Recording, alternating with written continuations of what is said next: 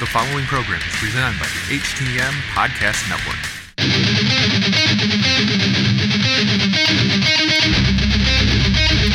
This is your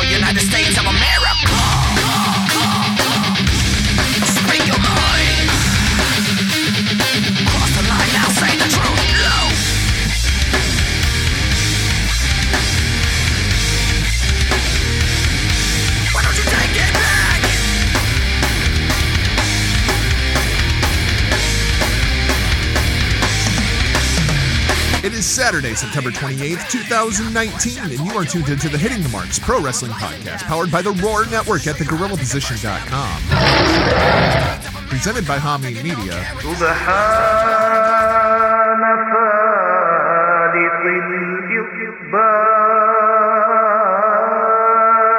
And in association with Last Word on ProWrestling.com.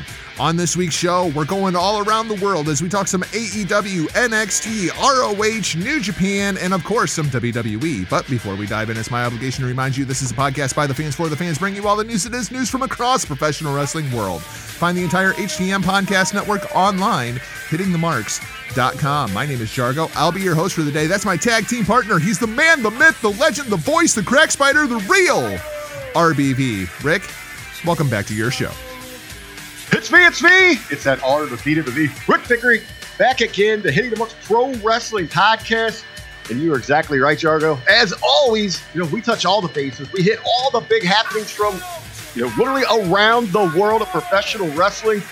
Hey, we're settling. We've got a hell of a run, and we are gearing up for what is going to be an epic week in professional wrestling. This might be. Do you remember a week that was as epic as this one, where there was more anticipation than this one? I mean, WrestleMania doesn't come close, Wrestle Kingdom doesn't come close. Is there anything that rivals what is about to happen this week inside of the world of professional wrestling? Like, since, I don't know, the WWE bought WCW.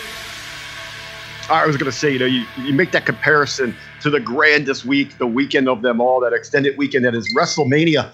But we've we've been there so many times. You know, we're, we're used to what's happening there, but uh, you know, it is over the top. We've got so many different shows going on, so much coverage, so much happening.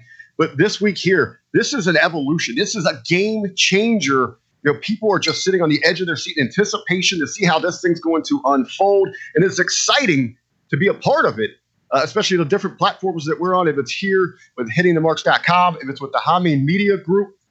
Hey, and speaking of uh, epic changes, you know, we're going to get it all going Monday in the locker room. Everything, you know, the, the new schedule, the new format, everything new with HMG, and it is very exciting to be a part of all of that. And the best part of the entire thing, Huckleberry, is our show doesn't change at all. We get to keep doing the same bullshit that we've been doing for the last couple of years. We're going to set the table, get everybody ready for whatever the week is going to be in professional wrestling, as well as reviewing any shows from over the course of the weekend, which is basically what we've been doing. Evidently, we just got an in like that. For some reason, people like us. Uh, you may hear Huckleberry's phone going off in the background there. There were several dings while he was talking. That is because we are working on breaking news literally as we sit down here to record at 11:10 a.m. Eastern Standard Time on Saturday. We'll get a bit into that a little bit later on. Uh, Huckleberry wanted to lead with some AEW talk. Rick, the first shots of this week have been fired already, and they weren't at NXT. They weren't at the WWE, but they certainly hit Impact Wrestling as Impact Wrestling prepares to move to Tuesday nights on AXS TV. AEW has signed Kevin Sullivan Television Productions to be their production company going into Wednesday Night Dynamite. Um, on the surface, there's a lot of people that are very upset about this. Most of them are Impact fans. I figure there's about 25, 30 of them that are really pissed off. Um, but I, the way I read this story, this is entirely on Impact for not locking these guys down. Well, absolutely. I mean, this is one of the cases. If you snooze, you lose. You, you take something for granted. You think maybe it's going to be there for you. Hey, but this is a cutthroat, cutthroat industry. I mean, just you know, outside of professional wrestling stuff, it's television, it's entertainment. You got to be on the ball. You know, if someone's going to jump the gun on you, this was a tremendous, tremendous partnership for AEW. Uh, but as you said, a, a huge loss for Impact Wrestling. I the thing I don't understand is there are people that are upset about this. They're upset that AEW stole the Impact Wrestling production team. Number one, the contract was expired. Impact had the opportunity to lock down Kevin Sullivan Television Productions, and they didn't. And number two, everybody keeps saying when we look at these AEW shows, one of the biggest complaints about them has been they really need to get their production together. They need to get some camera guys who are used to shooting wrestling. They need to get directors that are used to, you know, timing out these shows. And so they did. They went out and they found themselves a production company that specializes in professional wrestling. There won't be any excuse anymore for missing camera shots when it comes to big spots, which has been one of the biggest rips on AEW productions thus far. I don't know how many people they think are out there in the world that specialize in professional wrestling as a production team. Like, the IWC is like, they need to get a production team. They go out and get a production team, and they're like, well, no, not that one. What the hell, man? Like, and, and we, we see this too with our next story, the Southside Wrestling thing. AEW is going over to the UK to help these guys out, and people are like, oh, well, AEW shouldn't be doing that. That's a shot at the WWE. I think people need to calm the fuck down, man. Well, it, it, what we're seeing here, and it a little bit of a snowball effect. I mean, it, it's kind of picked up a little steam, but man, I mean, this thing has, has really picked up some momentum here in the last 10 days as we get ready to go into this big week. We're going to see AEW on television, major television, TNT. The, the, haters are coming out of the woodwork. I mean, it seems every move that AEW is making right now, I mean, they are just getting slaughtered by the Mark Tars. Yeah, it's like all of a sudden, you know, that there for a period of about six or eight months, AEW could do nothing wrong in the eyes of the internet wrestling community. And now, all of a sudden, a week before the launch of the TV show on TNT, they can't do anything right. Well, absolutely. You know, and you get that that very vocal minority, and I think that is the case here. I mean, they still have their great supporters. Uh, people are still excited about what's going forward here, and you know, and they know. I mean, this is pretty late in the game to go out and get this production crew, but they realize, you know, this is a this is a different ball game from that. you know, this isn't, you know, we're going at, we're having fun with the, the all ins, the all outs. You know, we're, we're doing things on Bleacher Report. I mean, like I said, this is a major cable network. I mean, one of the top ones. You have got to put your best foot forward. You have to be able to shine. And we're talking about the competition there, WWE. You have to be able to look presentable, you know, equal to them as close as you can if you're going to continue to wow and pull in new consumers new viewers, and that's exactly what they're doing here.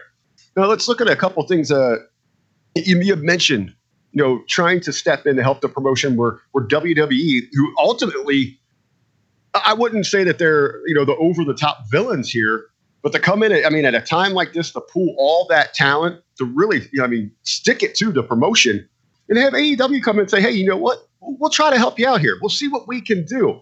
Because it's always to them, it's been about you know, satisfying the wrestling consumer on all levels. They understand to spread the love. They could be just as selfish themselves and not even care about it and let this poor promotion uh, uh essentially die right there. But they want to step up. You know, it's a good it's a goodwill gesture and great PR for them. And now you've got this select this select group of individuals that just want to absolutely just shit all over this thing. And it also plays into uh, this this absurd you know, these individuals that are beyond upset about the television deal that we're seeing in the UK. Yeah, uh, as far as the television deal goes, and I think the, these two stories are absolutely related. Um, obviously, they got a ton of bad press out of this UK television deal, and I think the reason is we curbing expectations, right?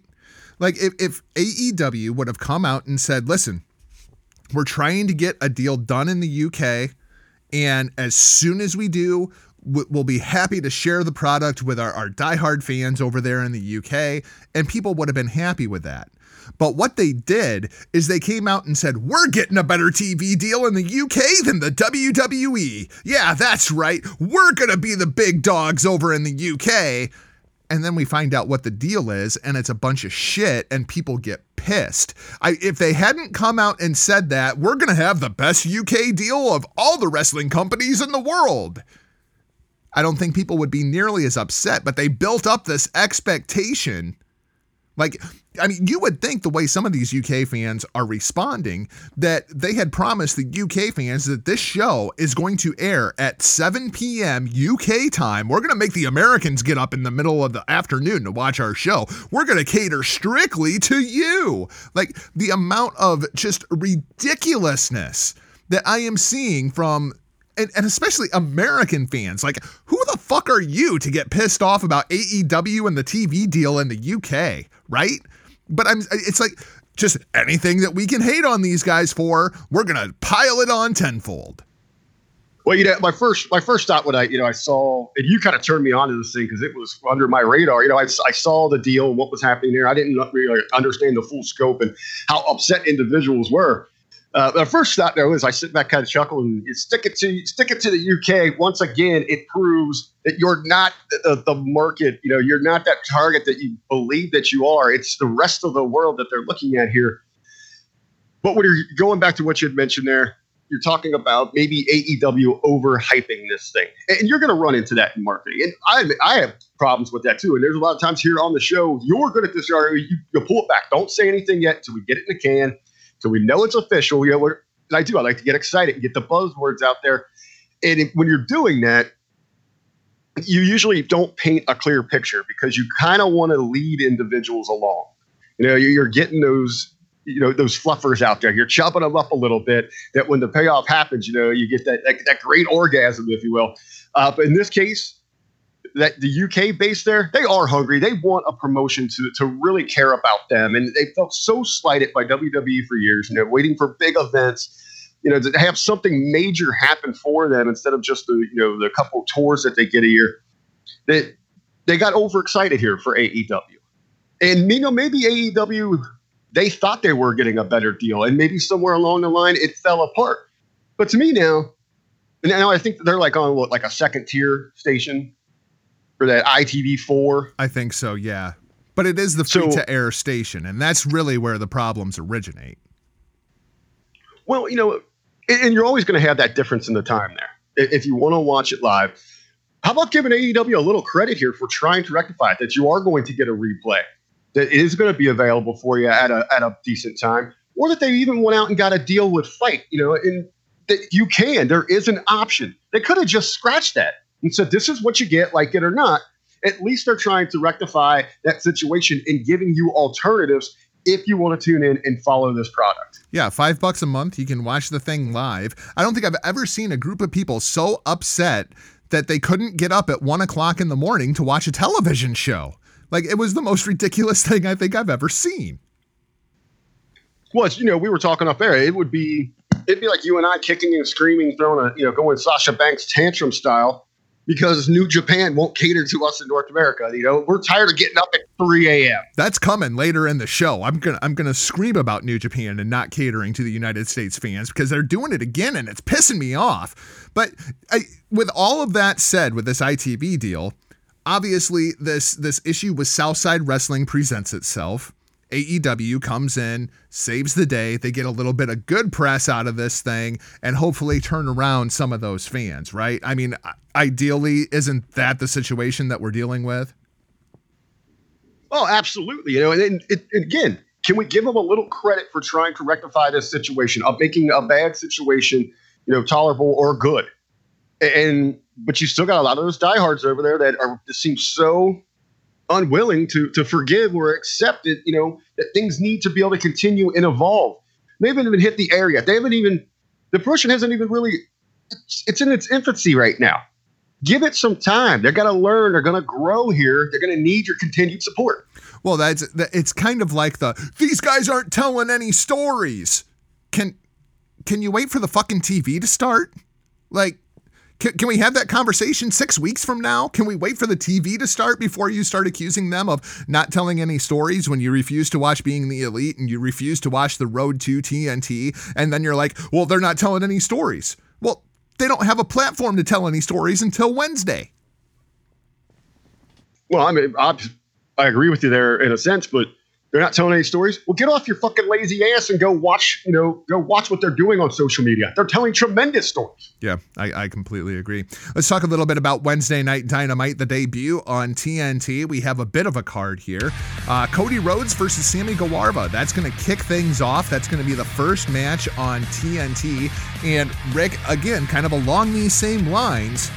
We're seeing a Cody backlash. People are accusing Cody of basically being the Triple H of AEW, and Cody can't stop putting himself over, and Cody has to be at the center of everything that's going on. Rick, let me ask you a question. Other than Chris Jericho, who is the AEW World Heavyweight Champion right now, who's the next biggest star in that company? Oh, absolutely, absolutely, it's Cody. I know, you know, you're gonna have some people immediately jump. Oh, Kenny Omega. Uh, no, Cody's had more exposure. By You far. know, he's he's got tr- a tremendous resume, and and by far has the second, you know, the second greatest exposure in that company. And, you know, like he's he's gonna wrestle the first match. Uh, his MJF didn't do him any favors when the tweet was just of the truck with with Brandi and Cody on it. Everybody just absolutely losing their mind over a production truck. Well, which is ridiculous. Like that was the only production truck that they have. No, because I've also seen one with Hangman on it, and I've seen one with Jericho on it, and it's like, dude, just simmer, simmer your jets. I guess, I mean, even Brandi at this point, she's doing that Real Housewives thing. She's more over than Kenny Omega right now. As fucked up as it is to say that, Brandi Rhodes is more over than Kenny Omega, and yes, that will be the title of this week's episode. Yeah, it, it, it, you know, it plays into too, you know, people that just refuse to understand that when you get that little crossover appeal, when you are on reality television, you're doing something like that, you're opening eyes, you're you're turning on, you know, your product to a new consumer, that new audience. It's the same thing that you know what we scream about all the time on this show. Nikki Bella, the Bellas are o- are more over than 98% of the WWE roster. Yeah. And, and people absolutely lose their minds over, it, but it's it's a fact. It is a hard truth. And it's because of, their crossover appeal, their attractiveness. You're going to do a you get out there and market Brandi correctly. She's one of the most beautiful women in the world. She's involved with your wrestling promotion. She's going to pull eyes. She's going to pull viewers, and people are going to be a little interested in what the hell AEW stands for, what it's all about. Now, and then going back to you know the Cody on the truck, as you said, that was one truck. They have multiple trucks going around. You know, I, I don't know why no one could even figure that out. And then look at who shared it. It's MJF. It's his. It's his little buddy. It's his. You It's know, his best friend. protege. Yeah, of course. I mean, re- go a little deeper into something, you damn mark cards, and maybe you, you understand what's happening. What? Well, here's those individuals that were complaining about that. They're the ones that c- complain that there's no stories because they won't go out of their way to actually understand and see what the hell's going on. Yeah, you have to actually watch the product to get the stories that they're telling. I know. Crazy, right? Uh, the AEW Women's Championship will be crowned on the very first episode of Wednesday Night Dynamite. Nyla Rose versus Riho. Uh, Rick, I have defended this entire thing with Nyla Rose until I am blue in the face because I have been pushing this narrative that it's not AEW trying to advance their agenda. Nyla Rose isn't in this pos- position because she's trans. This is the wrestling media that has been pushing this narrative. In fact, they never even said that Nyla Rose was trans on AEW TV. Well, that changed this past Wednesday on the road to TNT. She came out and there was a sit down interview. She brought it up. So now I guess it's fair game. I'm really hoping Riho wins this title. Well, I, you know, going back to they they have finally acknowledged this thing, and you know they're in with good reason. You know, we've speculated before. You know, behind closed doors, you know, they, they are a little more. They they go to the left, or they going to is this going to be something they want to get out there for the press and all that. But for them to outwardly finally come out and acknowledge this thing, I wonder if this is AEW was just paying attention to what media and what social media is talking about. And, in, and instead of just continually to let one of their talents be, you know, bashed or, you know, have this movement kind of be, you know, taken out from under them, that they just said, okay, we're going to address it. You know it. We know it. Let's clear, let's clear the air here. We're going to talk openly about it and see where this thing goes. I, I still think she takes this thing. I can't help but think that part of the reason that they went ahead and addressed it on the road to was this Twitter controversy that she got herself into over the course of the past week. Some Mark Tard was going at her on Twitter, and finally she just absolutely went off and, and just tore this guy a new asshole. And then she deleted the tweet and apologized for putting it out. She didn't apologize to the Mark Tard. She just apologized for putting it out there. And Rick, I, we're kind of seeing the same thing with Seth Rollins. Seth Rollins has now deactivated his Twitter account after he was making fun of Sasha Banks and her ludicrous tweets. He got tired of the Mark Tards. He has deleted his Twitter. Um, people can only take so goddamn much. I mean, you know, you, you, keep going at these people, and it's not just you, the person listening to this, it's you, all of the people listening to this, and you, all of the people not listening to this. Like, how many times do you suppose Nyla Rose has been mentioned on Twitter in some kind of a negative connotation? And she woke up one day and she got out of bed on the wrong side of the bed. She wasn't having a good day. She goes to Twitter, she starts reading this bullshit, and she breaks on this one Mark Tard. I don't fucking blame her. I've seen some of the things said about Nyla Rose on. I've defended Nyla Rose on fucking Twitter. I can't imagine how she feels logging into that. I think Seth Rollins has it right. I think all these pro wrestlers should just delete this bullshit. Well, I mean, not to expose a lot of our business, but we've been in meetings this week where this was a, this was a hot topic. Uh, you know, how you handle yourself on social media because you know, you're not just representing yourself, you're representing different brands and overall, you know, what's best for business for everybody. You have to be very careful in how you handle yourself, and especially on Twitter. There's one of the reasons I stay a little bit away from Twitter is because it's so hard to hide behind a mask. You get all these trolls on there. You can have whatever handle you'd like. Uh, it's not really graphic driven, so you don't you can't really look into profiles where they're coming from, and you have a lot of these keyboard warriors there that are going to attack you, and eventually, you know, you go at anyone enough times, they're going to break a little bit. And you're going to see someone snap like this. And I'd hate to, you know, if you agree with the lifestyle or not, I mean, it is a human being. You know, have some decency about yourself. You don't agree with it, then don't mention on it. Don't pay, you know, don't make it a part of your life. We don't need your opinion on it. You know, if, if you don't have the balls to put your real name out there, a profile pic of yourself, then shut the hell up. Yep. Completely agree. And, and again, though, you know, we have you, you regularly hear uh, over on the Hameen Media Group platform, uh, Ben and Stevie. You know, they've been they, have been there. They've been in big promotions. They've been in big spots like this, and they regularly talk about, you know, how important social media is and how you handle yourself there. Uh, hell, you know, in my profession, I do hospitality marketing. I'll never bash any restaurant. I've had terrible experiences before, but I refuse to do that because I don't want a potential another client or future client of mine to see that and be like, why do why don't I want this guy represented? That's not a positive light for you know for this industry. You have to you have to be very strategic in how you present yourself online. Yep, completely agreed.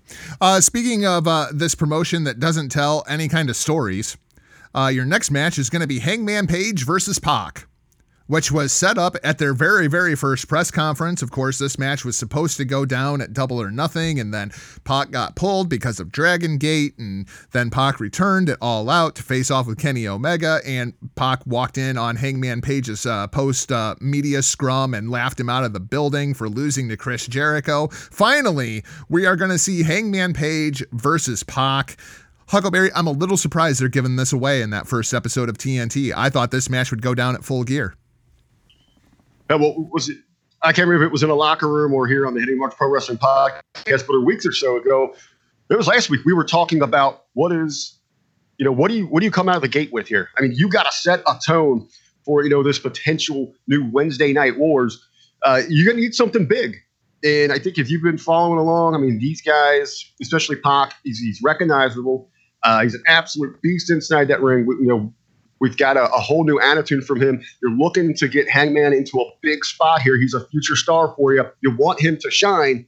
Uh, I think this is a perfect match for the opener. And I would be surprised, you know, if this is just another continuation and we see this thing roll over, you know, this is just another kind of turn in in the story between these two. Just another chapter.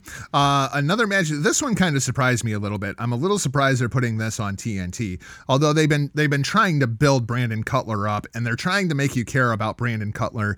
Uh, unfortunately, Brandon Cutler very much comes across as create a pro wrestler number 14 on WWE 2K19. There's just nothing about him at this point that I am emotionally invested in, and he is going to take on the hottest heel possibly in the world of professional wrestling right now in MJF. Why, Rick? Well, I think you know ultimately you, you do have you, you need some filler time here. So you you pull Cutler out there as you said, uh, kind of Mr. Generic. It's going to be interesting how they present him here. But you know, maybe it's one of those. Okay, then it's a uh, you know, shit or get off the pot. We're going to throw you out there, see how you do on live television, see what kind of reaction you get. But I think the overall thing here, he's going to be more there. You know, a, a second a secondary story as opposed to we need to get a huge spotlight on MJF. We've got to get him out there. Uh, I expect you know he's going to cut one of his just uh, incredible promos. He's going to have people just you know that haven't really been exposed to him. They're going to fall in love with him immediately you got to get MJF out there. I think that's what this match is all about. I'm I'm hoping MJF kind of tones back a little bit of what he's been doing.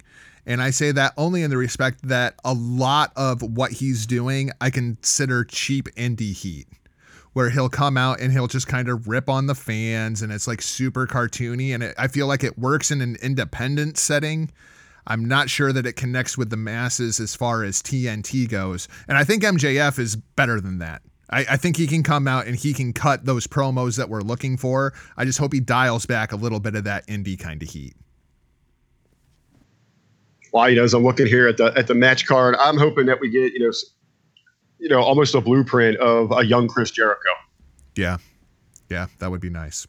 Uh, your main event of the evening is going to be the Elite taking on Chris Jericho and two mystery partners. Uh, now, Rick this is interesting because for a while, everybody was just assuming that it was going to be the dead president.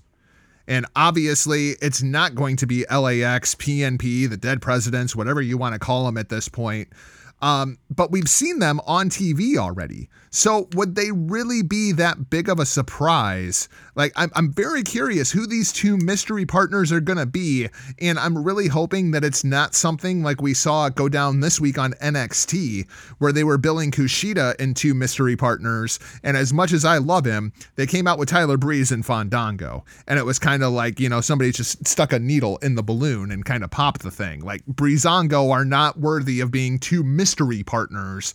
I'm hoping that this is actually two like I'm I'm kind of leaning at this point to where it's two singles. Well, I was really thinking about this as you said. Is it almost too obvious that you know that we're getting PNP, the dead presidents, or whatever you were going to go with there? Uh, it, it, seems that they, they had to bring them out early if that was the, the eventual plan here. We, we don't know that, but if you really understand you know, how this creative team works at AEW, how they put things together. It's as if everything happens for a reason. And so looking at this thing, I'm trying to figure out who is out there that potentially has some sort of tie to Chris Jericho. It would be available to come into this thing. Yeah, and and that's the thing that's really strange because when you think about Chris Jericho and this incredible career that Chris Jericho has put together, I don't ever remember Chris Jericho being a member of a faction. I don't remember Chris Jericho really having like outside of Lance Storm going all the way back to to mid South.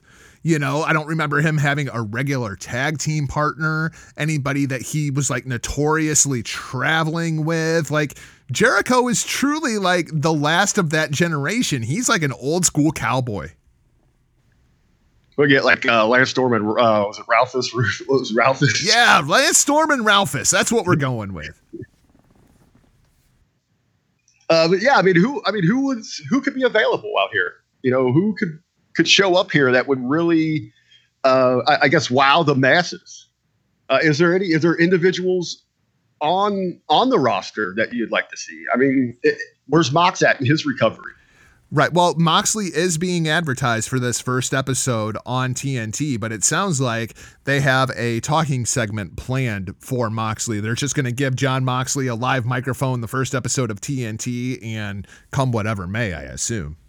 I can see that. You know, in, to make the little Cincinnati times, I could see him uh, channeling a bit of Brian Pillman from ECW. Yeah. Uh, when he you know, when he introduced the you know the smart the smart marks, the smart promo, something along those lines. Um, and Moxley kind of I, plays you into were this talking about thing singles too. there. I'm sorry. What was that? Well, I was going to say, you know, I, I wouldn't mind if maybe he does double duty or he does come out for the main event. He, he says, "Hey, I'm going to be one of the partners." Well, yeah, because we are building to Kenny versus Moxley. Yeah, he said, "Hey, I missed you last time. I'm getting a piece of your ass tonight." And then as a little bit of, uh, you know, he's still not done. He wants to go after Cody's boys, maybe Shawn Spears. So maybe Moxley and Spears. Yeah, I I could I could get behind that, and they're all WWE guys, so there, there's that connection as well. Well, I was going to say you make that you make that connection. Former WWE guys versus the elite, who all turned down WWE, you know, turned down, if you will, to go start AEW, and you're getting you know people that have had exposure. You're getting them in a match. Uh, more so, you're you're reintroducing Spears to that larger audience. Uh, yeah, I, I think I could go with those two there.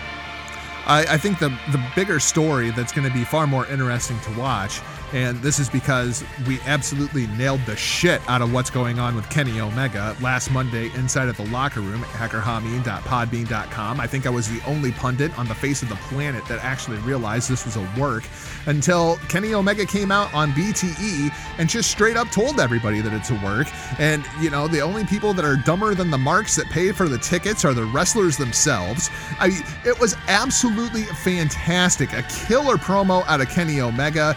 And I couldn't help but notice that he was wearing the cleaner glasses as he cut that entire promo. Now, Rick, Obviously, the Young Bucks and Kenny Omega couldn't be further apart right now, yet we're going to have the Elite on this first episode of TNT.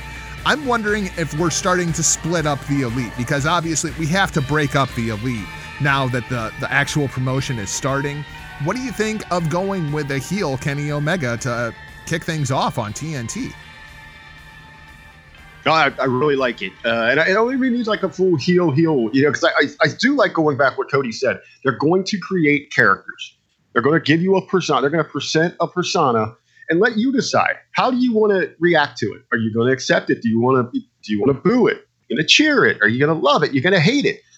I think that is the direction that, that this business is going, where you're getting away from that traditional uh, in not every sense, because you, you you do need those defining characters, but it's okay to have someone with that gray area because we see, you know, like in NXT with Undisputed Era, you know, we made a comparison last week to them to the Wolfpack. You know, they, they still need to be edgy, but the fans are going to go towards them. So you they want to they want that cool factor, and no matter where you go with Kenny, you know, you're probably instead of you know white meat baby face, you're going to get more of more of a positive reaction out of it from the cleaner. You know, Yeah. people are hungry for those for those badasses, those bad boys, and that's that's just a fact of life. I mean, look at all you know the popularity around the Joker here. I mean, this guy's a psychopath killer on the surface, and, and you know, I mean, people are just clamoring towards him. They love him. Yeah. Yeah. I, so you're gonna have you're gonna have that. Uh, one thing I thought he the promo was masterful. I mean, he- excellent delivery, but as you said, you know that he has to come out and explain that it is a work. It's the same thing. It's the same thing with Lacey Evans. Everyone was so pissed off that she got into it with that cop, and it, it's you're overthinking. You're but the thing, the that you have difference to, to come me, out. The difference to me was Lacey Evans came out and basically issued an apology for working everybody on this thing. Kenny Omega, it was like the way that this was presented was the promo was over. The camera just happened to keep on rolling as Kenny's just going off about, oh my god, these people they can't even tell when I'm in character and when it when it's a shoot and you know the the, fr- the fucking marks who actually pay to come and watch this shit and the only people that are bigger marks than the marks themselves are the fucking wrestlers and then he goes off about Dominic Dickhead, otherwise known as Donovan Dijakovic. I mean, like it- it's just it's absolutely hilarious to me the the incredibly different presentations of this thing where Lacey comes out out as the real person behind the character and says, I'm sorry. I worked you. I shouldn't have done that. And Kenny's like, these fucking marks. Well, what I say. I, I liked I liked how they presented it, but that we're even to the point where you have to do it in in any fashion. Yeah, I mean, I mean, how how bottom feeder are the base of wrestling fans so that they can't separate these two or figure out what the hell is going on? That they, that you need the talents to hold your hand through this thing. Yeah, and, and, well, and I think that's just basically the way WWE has trained people over the course of the last 10 to 15 years inside of the social media world. And, and what was a big deal anyway? It was a Canadian law law enforcement. Yeah, they are. They would respect them. I mean, they still ride horses, right? They're the fucking Mounties. Hold on a minute here. I can. Hold on. Hey, Canada. Here we go. There you go. Let's talk a little bit about NXT. So this week, Huckleberry, we saw episode two, the last episode opposite of AEW Wednesday Dynamite. They have loaded up next week, including limited commercials. Did you get a chance to check out this week's show? And do you think that they set the table appropriately going into next week? Because I think AEW is just going to beat their freaking pants off. Well, I was going to tell you a, a little alarming. You know, we would talk about from that week one, that first hour where they had that that weird split thing going on, the number that they pulled in, you know, was that was that where was that at? Was that a ceiling? Was it a floor? I mean, and I put over, you know, that's that's your measuring point right there. Unfortunately, they were not able to retain that. They saw a drop. Down 15%. They saw a drop. And I think, you know, I, I didn't put so much stock into it. I, it was more of a preseason. It's a a dress rehearsal, trying to get them ready for when this thing actually goes live. You know, we're, we're talking about AEW kind of learning on the fly here. Of course, NXT has been around for a while. They've done live, you know, on the network. But now that we're going to actual television, this is a much different beast. And as great as WWE is with their production, this crew from NXT, this is something very new to them. So they, they've needed this this preseason of sorts to get themselves straight, to figure things out. But looking back at it now, I think it was just a terrible idea to do that one hour and then switch over to the network there. I think it was more so. I mean, it, it might have been very helpful for them, but I think it confused a lot a lot of the viewers. So, what's your viewing habit going to be this week? Like, what what is your game plan for AEW and NXT? Which are you going to try to catch live? Which are you going to watch on delay? Uh, I'm going back to uh, hey, you know, when it was Nitro versus Raw. I went out. I, I saved up money and bought a second television. You know, I'm in high school. You know, working a you know a, a minimum wage job. I did get limited hours because I'm involved in sports and all that stuff. Like if I get 15, 20 hours on the weekend, saved up, bought a television, second television. I'm going to watch both. Uh, I will probably have, which is going to influence their numbers. I'll probably, for the early going, I'll have AEW on the television and have NXT on the laptop my uh, my kind of my game plan. Obviously, I'm not going to watch either show live, um, but I do intend to watch AEW when I get home on Thursday morning, and then I'll catch NXT Thursday evening. You know. Well, and it you do have that option, which is nice because you can still, you know, have that regular viewing where okay, we got NXT to replay on the network, which is not out of the norm. That's where you're used to going and watching it. Just watch that on Thursday but overall, yeah, I mean, this is this is exciting that they're going to be going head to head, and we're going to see how NXT evolves, you know, in itself. But it's still been around for a while, and I mean that's just human nature. I mean, we got AEW is you know that, that hot new girl at school. You know, you know, there's nothing wrong with with the old hot girl, but we've known her for a couple years. She's been around the block. Now this this new girl comes in, she's going to get that attention, and AEW needs to realize too. I mean that's all the more importance on them to come out of the gate strong here. Uh, and they they start, you know, they, we start seeing production errors week one, week two. People are quickly going to jump back to NXT because it's a safety net. Think NXT is going to be very, very interesting this week. Let's take a look at last week's show real quick. Keith Lee defeats Dominic Dickhead to open things up. Uh, Rick, I thoroughly expected that this was going to be my match of the week. I thought this was absolutely fantastic. And then I watched Ring of Honor last night, and I think there was actually a match that overtook it. Um, the bad news coming out of this match is it sounds like Dominic Dickhead uh, did something to his spine on that apron bump from Keith Lee. Uh, and it sounds like he is kind of day to day at this point. We're not exactly sure what the health status of Dominic Dickhead is. Hey, you got to wonder if uh, if Kenny got to him during their little uh, Twitter exchange last week because you know Dijak he was really you know he was putting over. Hey, when him and Lee when they were at Pro Wrestling Guerrilla, they went out there and stole the show. They were looking to you know not only repeat that but take it to the next level. No pun intended there, Mr. Bello, but they're looking to take that thing to the next level. And maybe it came back to bite him in the ass, you know, Yeah. taking an unnecessary bump like that. Yep, that's the way things sound. Uh, Dakota Kai returned this week. You know, Rick, it's absolutely crazy to me. I got to thinking about this.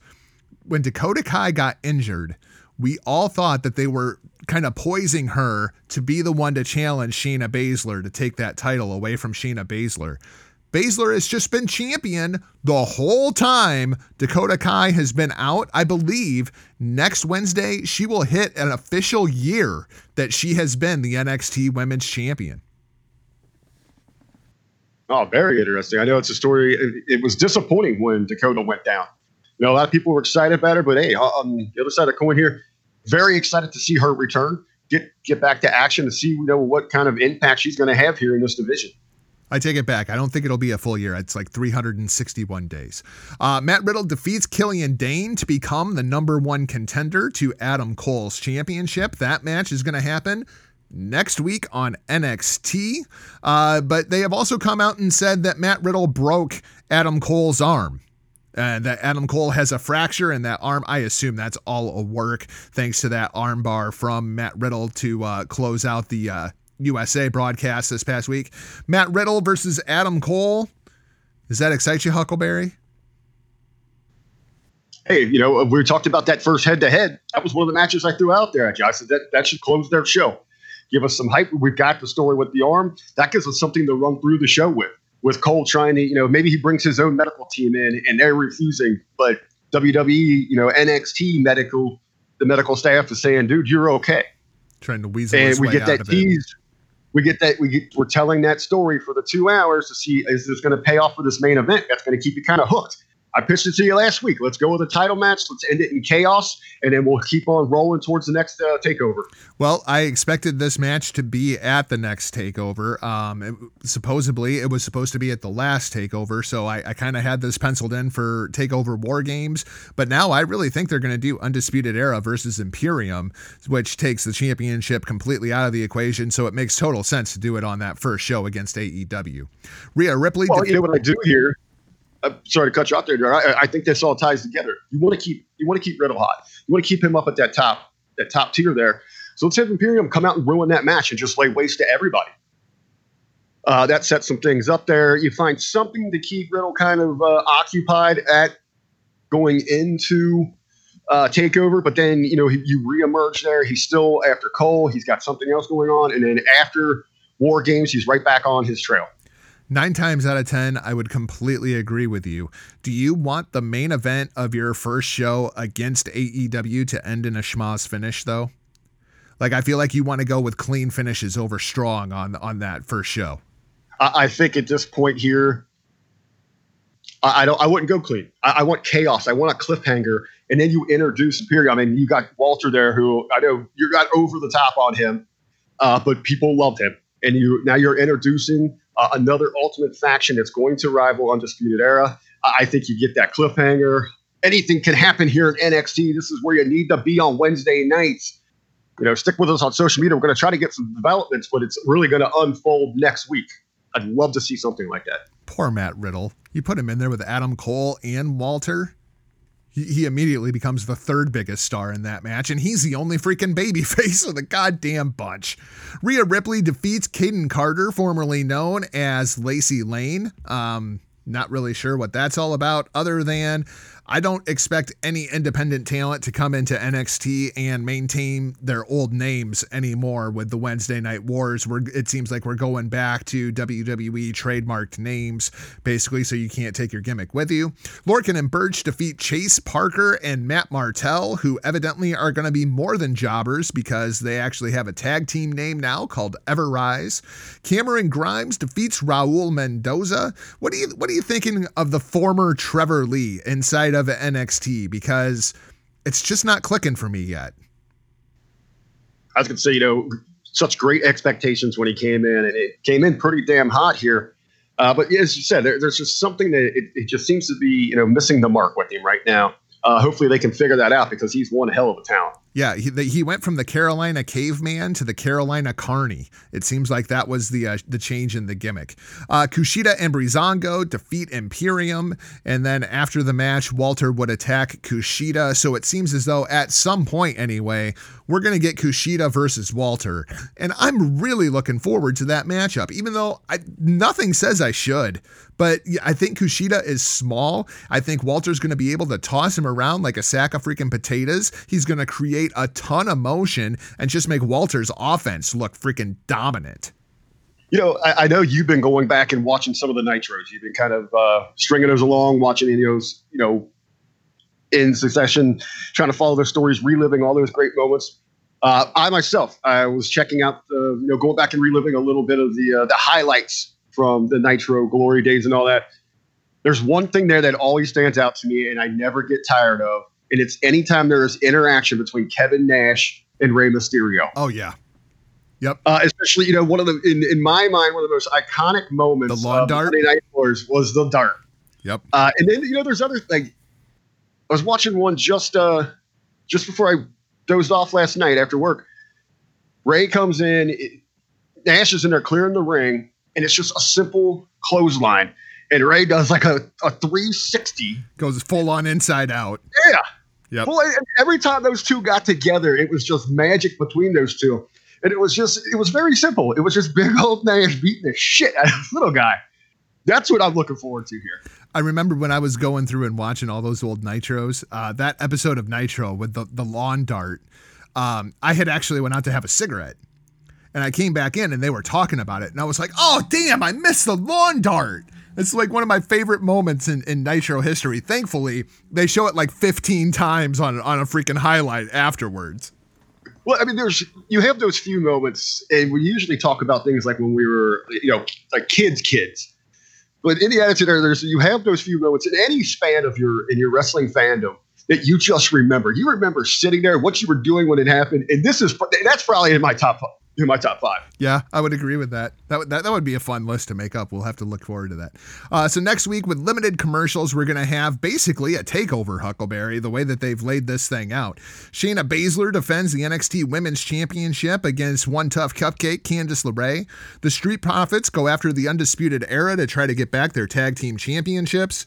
Matt Riddle versus Adam Cole for the NXT Championship. And then we have Johnny Gargano versus Shane Thorne, which they've been building to for weeks. Although I find it very odd Gargano was not on either one of those first two debut episodes on USA. And they're advertising the Velveteen Dream experience. Let your mind run wild with whatever that may might possibly be. You know, as we look here, we're you look at the tail of the tape. I'd have to say I'm leaning towards uh, if we're just looking at strength of schedule and what they're bringing to us. I'd have to say NXT has the edge. Yeah, but the anticipation, I think AEW is going to blow their pants oh, off. Well, you know, 100% agree with you there because it's the anticipation. It's something brand new. As you said, this is a takeover. I know what to expect from takeovers. Right. But if I'm looking at, and this is one of the advantages that NXT does have, though, is we do know these talents. We, we, you know, there is more. You know, we know the stories with AEW because we we watch them. But for you know your average viewer, they're probably more in tune with what's going on with NXT. And this looks like a stellar card here. So you've got you've got that foundation building with NXT. You know what takeovers bring. This looks like an you know a cable a, a cable takeover. But then there's the anticipation of AEW. Yep. Curiosity killed the cat, and the cat's going to be NXT. You know. Uh, and, and then Huckleberry, I threw this in just for you because I know how anxious you have to be. The anticipation has been building for months. Total Divas is going to debut on the USA Network immediately following NXT. It's moving from E over to USA. This is going to be right after NXT. And I, I can't help but wonder between NXT and Total Divas, are they going to make up for that goddamn rating that SmackDown has is leaving the network? Like between those two shows, will that make up for it? You know, I, I, I like this move. Know, and you know me, I, one of my guilty pleasures. I, I'm a sucker for cheesy reality television. Absolutely love it. Uh, I've fallen off the last couple seasons, but you know, I, I reg, I'll binge watch them when they're running like a, a Saturday marathon or something like that. But I enjoy Total Divas. But you you gotta wonder. I mean, this is a smart move because look at the success of Miz and Mrs. when it and it comes off the heels of WWE programming. So as you're sitting there, I mean, what the hell is she gonna flip to? I mean, you just leave the you just leave the channel on and you kind of just you know transition in. Sometimes it happens without you even noticing. I'll be curious to see what the uh, Total Divas viewership looks like against that second hour of NXT on the USA Network. That'll be very, very interesting to me. How how bad would that be if you see an increase? Oh man. Uh, so NXT this week they dropped 15%. They were just over a million viewers.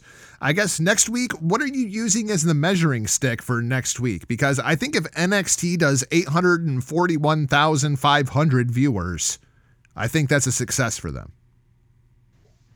Yeah, you know, right now, I mean, coming out of it, this is such a different ball game. Even you know, for NXT coming out of that preseason mode, and now you know everyone's been talking about this, the first head to head. I don't think there was so much you know at stake investment in those in that trial run there for two weeks. I mean, we're talking this is the real deal. This is legit. I mean, this is all around. People are excited about this. We're, we're getting a shake up. No pun intended. There, no, a shake up on Monday night. You know, we're going to see Wednesday night head to head what's what's Fox going to what's going to be going on there? People are going to be excited all week about this. Hell, I've had uh, a dozen or so people even coming up to me and asking, "Hey, what's up with this? You know, WWE's going to to Fox because they're you know they're they're doing a tremendous job. Fox is behind them, uh, 110 percent. You know, they're running it during baseball games or football games. People are coming up. What's going on here? We heard there's all these exciting changes. And people come up. What's this AEW thing? What's this all about? So even you know those throwbacks the the lost, the lost viewer, uh, potential new fans, they're interested. The word's out there, the buzz is there. Let's see how many people tune in. Yeah. It's going to be fascinating. I'm going to go 841.5 for NXT, and they would write that up as a win. For AEW, I think 1.5 million. I think they will write that up as a win. Uh, Rick, one thing that is going to be interesting to watch is what the viewership number looks like compared to the rating because the rating will be done more so in real time but they figure same night DVR into the rating and the viewership now. So if you watch AEW and DVR NXT, and right after AEW, you watch NXT, your viewership will count for both shows. So it's going to be interesting to see what that number kind of looks like. You know, if we get a number that's closer to 2 million, you can bet that's probably 500,000 people that watched both shows. Oh, absolutely. And then you you know you have to consider too how many individuals are going to go the route that I am. You know, where Right. one of them is going to be on a laptop. Well, there's there's no way to track that unless uh, if, if, if you're not watching a, a legal stream through a cable provider, there's no way to track that, and that means that your viewership doesn't count into the rating anyway. So it's basically irrelevant. It's kind of like you don't vote. Yeah, I mean, uh, but uh, how many are going to go that route, and which ones are they going to choose? Yeah, and there's no way to track that. There's no way to track that, and I'm soon going to be joining you on that list. Uh, let's talk about ROH because nobody else is right now. Uh, ROH presented Death Before Dishonor last night. Um, Rick, I, I was this was kind of a mixed bag show for me. I enjoyed the show overall, but there was some stuff on here that I just I shook my head and went, and that's why Ring of Honor is where Ring of Honor is right now. You know, my biggest issue with this, and completely, you know, I, I fire this thing up, They start hyping this thing, and it's been something that I have been dogging, dogging on Ring of Honor about for months now, and it is these just nonsense, how you know number one contender situations. You know, usually just in some they arbitrarily throw out a match or something like that. Now we're getting a tournament to decide who is going to go on to challenge at Final Battle. I mean, to me, this is absolutely asinine. It's because, you know, what I've been complaining about the entire time. It's a, a, huge problem with Ring of Honor. And I really started thinking about this thing. You know, I'm always one that's sitting there, you know, and Professor was complaining about this in the live discussion. I saw, you know, saw him commenting on it over on uh, Facebook and Hami Media discussion group. They're handing out another number one contender. I mean, I feel like they have half a dozen people that are already entitled to an opportunity at that championship. What about giving us some great characters and putting them in intriguing storylines and having a build that we can get invested in instead of okay they just went out and out wrestled these people and have earned an opportunity. I get ring of honor that's what you're about your pure wrestling style yada yada yada whatever.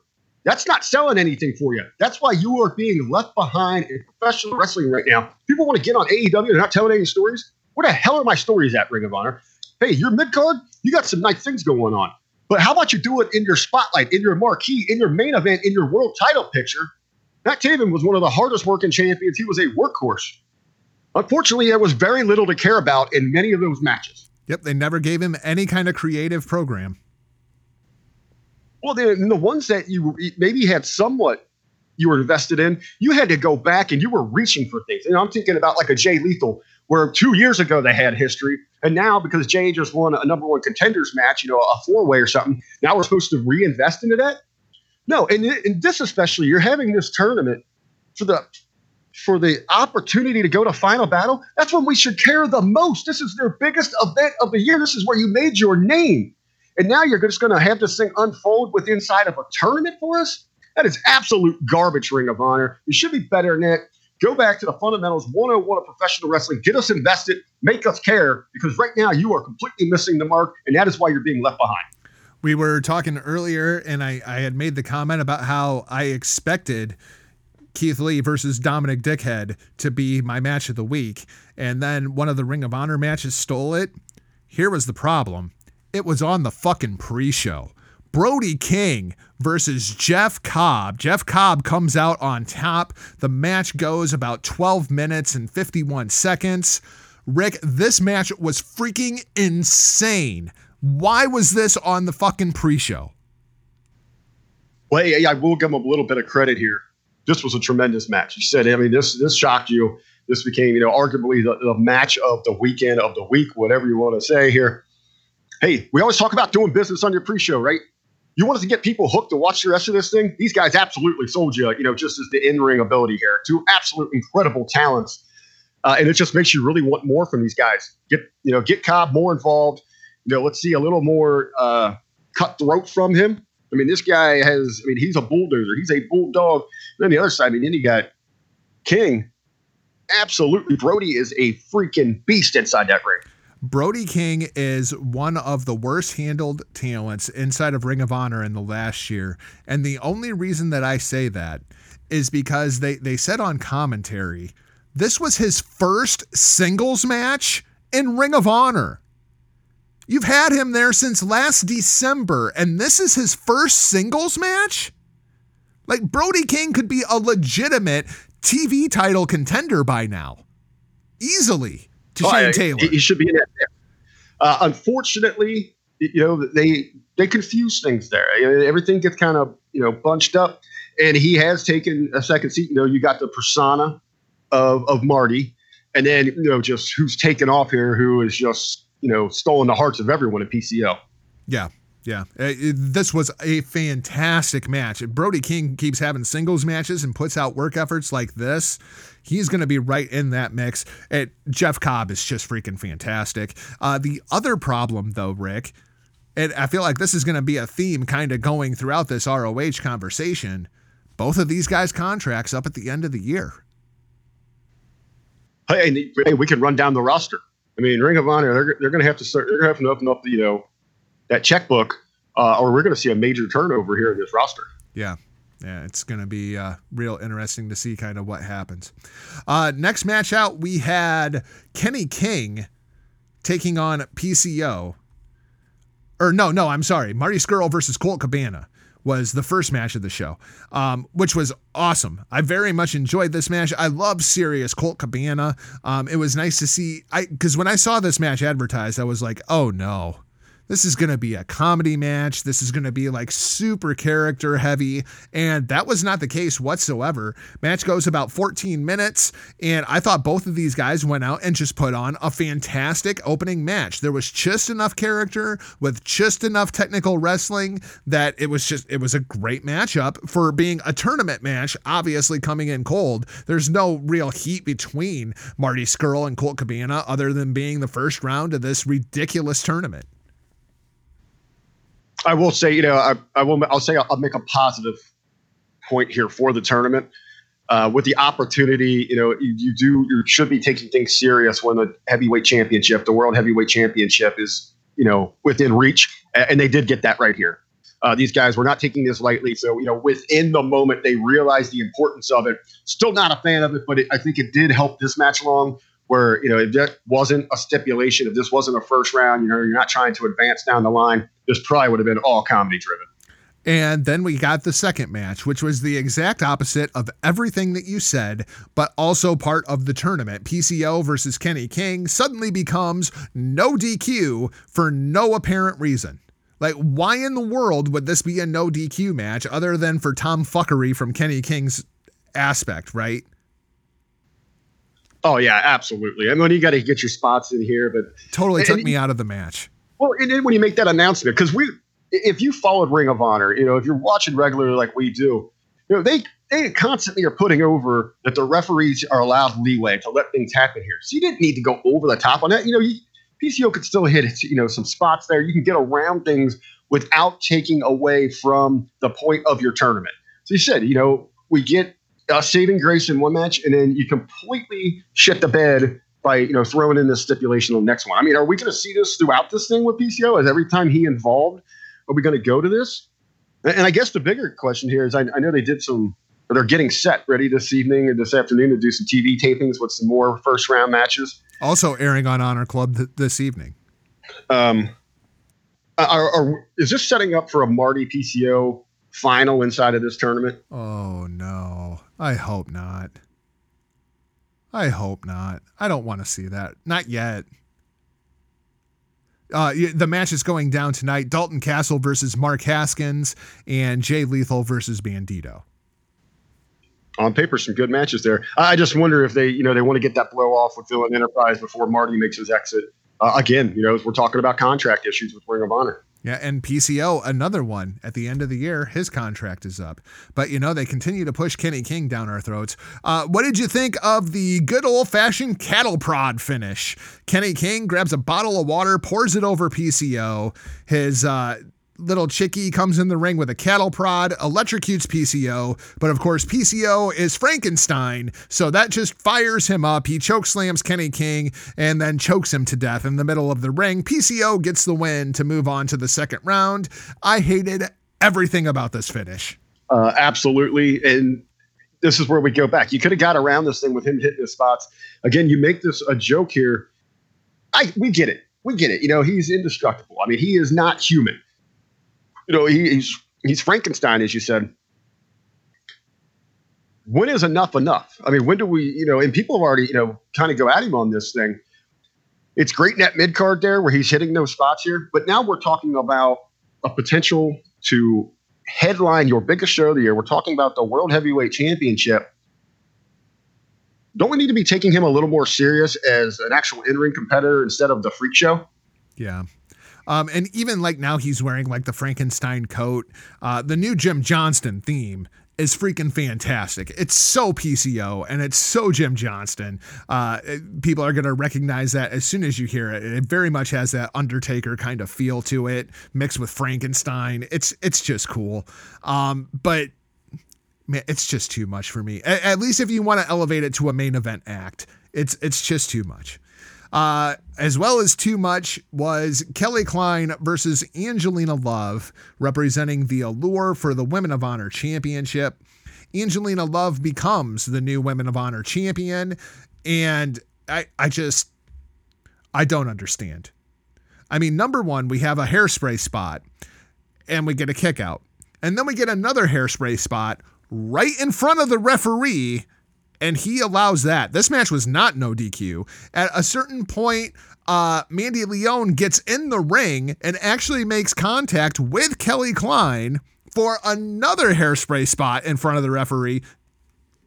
No, no disqualification called, and then we get Angelina Love pinning Kelly Klein. Lights go off. Maria Manic appears, who's now been in the company for roughly six months and has yet to have an actual match.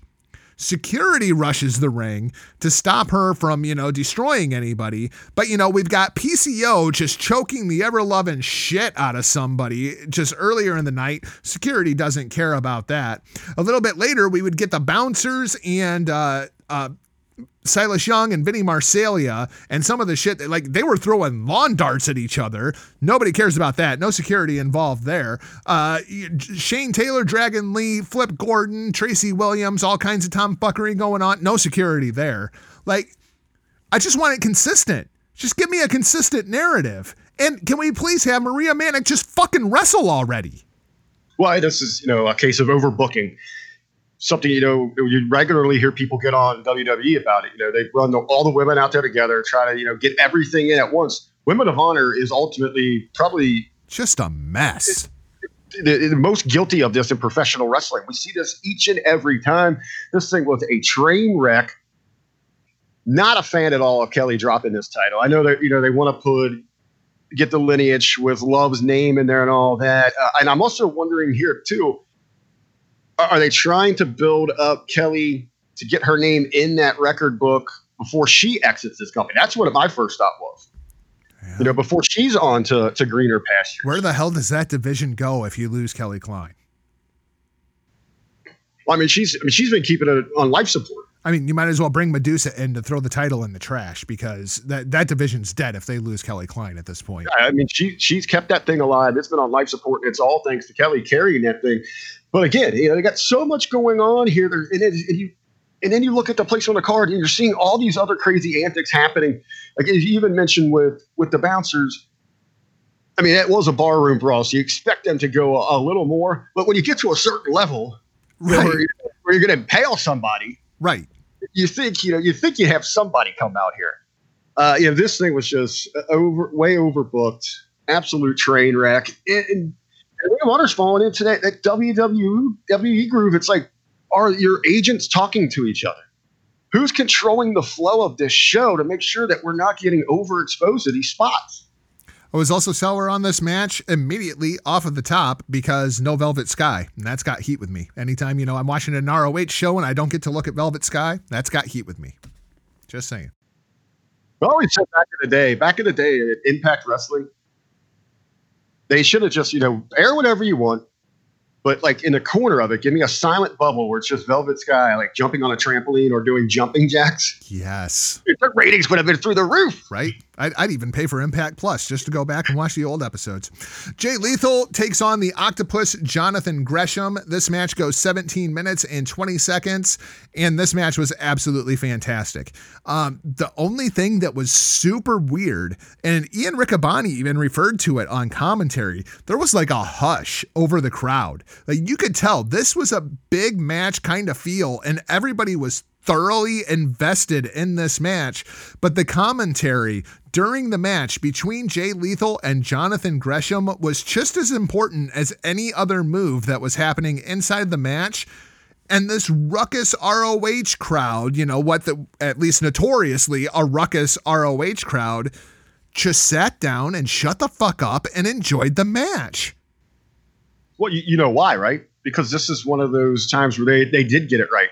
There's a story here. This was great. This has been, you know, this is almost, you know, like a, a New Japan style where it has been about respect. It's about, you know, is this thing going to break? You know, where do these guys stand with each other? They have proven they have great chemistry inside the ring. You're going to get you know, an A plus match each and every time they hook up. And they've been doing this one right for a while.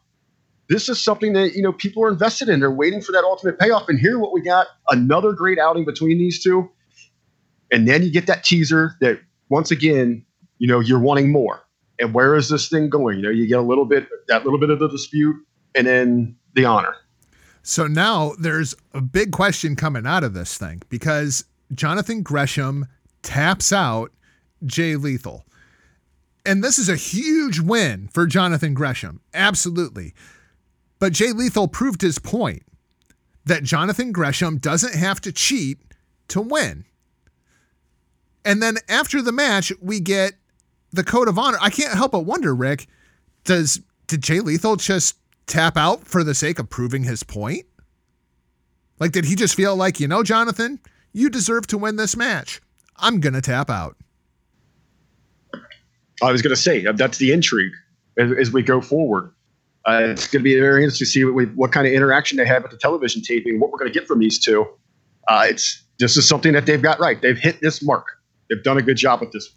What do what do they do going forward? Do you want to see these two reunite and go after tag titles? Do you want to see Jay Lethal turn heel and and Jonathan Gresham turns back babyface?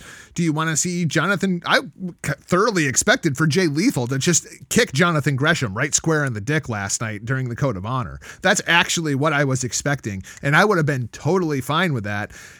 Gresham as a heel doesn't work for me. He's too undersized and he's too freaking good inside of the ring. But if this is just a, a route to get Jay Lethal to turn back heel, I fully support that.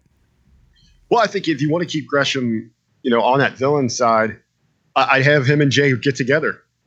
Uh, you know, one of the things that's alluded Jay is the tag team champ, tag team championship. Yep. Again, I'd love to see those guys. Hey, and you know, we still got the the partnership with New Japan there. I'd love to see those guys work go work tag league. Yeah, which is coming up. Hell, Jesus, it, with Jonathan Gresham and Jay Lethal, man, if, if Jay could lose about five pounds, they could probably qualify for junior tag league. Well, when, when it tag, it's, you said it's coming, it's around the corner here. When, when exactly are the dates on it? Do you, do you have just I, like a? I don't have the dates in front of me. Uh, junior tag league is coming up right after King of Pro Wrestling, and World Tag League is typically like end of November or December, leading into Wrestle Kingdom. Okay, uh, you know what I'd love to see? I'd love to see them go over there, work work tag league, have some decent success there. Hey, you have those two together. Have them then come back to final battle and challenge the Briscoes. I could get behind that. Absolutely. Uh, next match out is the Bouncers versus the last real man, Silas Young and Vinny Marseglia. Uh, it kind of seems like maybe they're they're shortening that just to Vincent. Um, this was interesting, man. Obviously, I got to sit down with the bouncers the other day, and they basically told me they had some real bad intentions for Silas Young and Vinny Marseglia. This match was absolutely brutal. I mean, we got lawn darts, we got pool cues being driven into people's heads, we got beer bottles getting busted over people's heads. The Bouncers win this match in about 13 minutes, 59 seconds. I assume at least three of these men ended up going to the hospital. But the thing that really got over with me was McLovin. Josh Woods on commentary was freaking hilarious. I was rolling listening to Josh Woods on commentary and his concern for his friend Silas Young. And then finally, he, he just had enough and he went and picked up Silas Young's dead body and just carried it to the back and left Vinny Marseglia to fend for himself against the bouncers. Didn't work out so well for Vinny as the bouncers get the big win before heading off to the Vegas ER. Huckleberry, this was much more inside of your wheelhouse than mine. What did you think? Hey, absolutely loved it. Hey, and, and once again, when you come on, when you come on with Jargo, when you're on with the hittingmarks.com, with our platform, good things are going to happen for you. And the bouncers continue to roll. Yeah, and after I want to say, man, it was a tremendous interview that you did with them. I listened to it twice. It was so good. It was a fun interview. I like those guys uh, a lot. And absolutely love those guys. You know, the Toast of Honor is one of my favorite things in all of professional wrestling. And it's great to see these guys continue to have this success here. And all around, you know, they're a team that you can get invested in. This they got uh, this is again where they're actually telling us some stories. There's a reason to care here in this match, and then you just throw in some good old fun violence. I mean, how can you lose? These guys are going to get over. I mean, like w- without any question. I expect a year from now, if they continue with this push, just them like going out and beating like good teams, kind of mismatched teams with good creative programs, these two guys are going to get over. And I could legitimately see Briscoes versus the Bouncers at final battle. Uh, you know, I was going to say it. I just pitched, you know, Lethal and Gresham there. Absolutely. You got to believe, you know, I was just kind of stretching there. You got to believe that's probably what, you know, is tentatively in the plans. Inside is, the tag division. Yeah. Yeah. Uh, and, to, and to go out there and show that they can work a match like this at that level, at that pace, uh, you got. I mean, that's again, that's lending towards that's that's leading towards a Briscoe style match. Your first big main event presented by Shane Taylor Promotions. Your Ring of Honor World TV Champion Shane Taylor took on the mercenary Flip Gordon and Hot Sauce Tracy Williams. Oh, yeah, and then at the last second, it becomes a fatal four way, including Dragon Lee. Rick, I was so happy to see Dragon Lee. I love Dragon Lee without any question. He is one of my favorite professional wrestlers right at the moment. But I hated this inside of this context. They have been doing this entire story where Shane Taylor has bought out his contract. Ring of Honor is now negotiating with Shane Taylor on a match by match basis to present one match on the show as long as he holds the ROH Television Championship, thus the Shane Taylor Promotions thing. How are you just going to add somebody to this match if it's not pre negotiated through Shane Taylor Promotions? It makes no freaking sense. It was just one of those things that just shows the giant hole inside of ROH continuity. You're not going to have the continuity there. And to me, this just screamed. And I know we're going to get into a little bit more here with Dragon Lee as we've had some breaking news and we've got some, uh, a little bit, you know, maybe of a go a little, dive a little deeper into the story thanks to William Alcia here. But uh, it was a panic we, we got to do something to get Dragon Lee introduced into this title picture. So without, I mean, throwing all logic out the window, flushing it down the toilet, we're not supposed to pay attention to that when it was. It's very obvious to to everyone that you just went against your own damn storyline. Yep. Uh, finally, Shane Taylor gets the win about eight and a half minutes to retain the TV championship. Rick, of, of all the guests that we have had on this show, the HTM rub started with Shane Taylor, and what a rub it has been watching Shane rise through the ranks inside of Ring of Honor. And I absolutely love the Shane Taylor promotion storyline that they got going here. Yeah, and you know, it, it, what's even better with this is it ties into what Shane's been throughout his run in Ring of Honor. He was a higher gun, you know. He he can he handles his own business, and then you transition that into now he's manipulating the office. He's dealing with his own contract work here.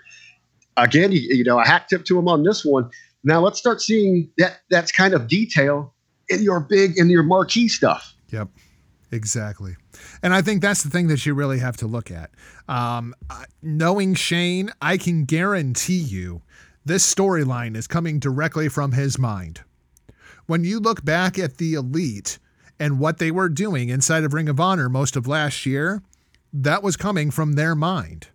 When you look at SCU and how SCU got over, that was SCU creative.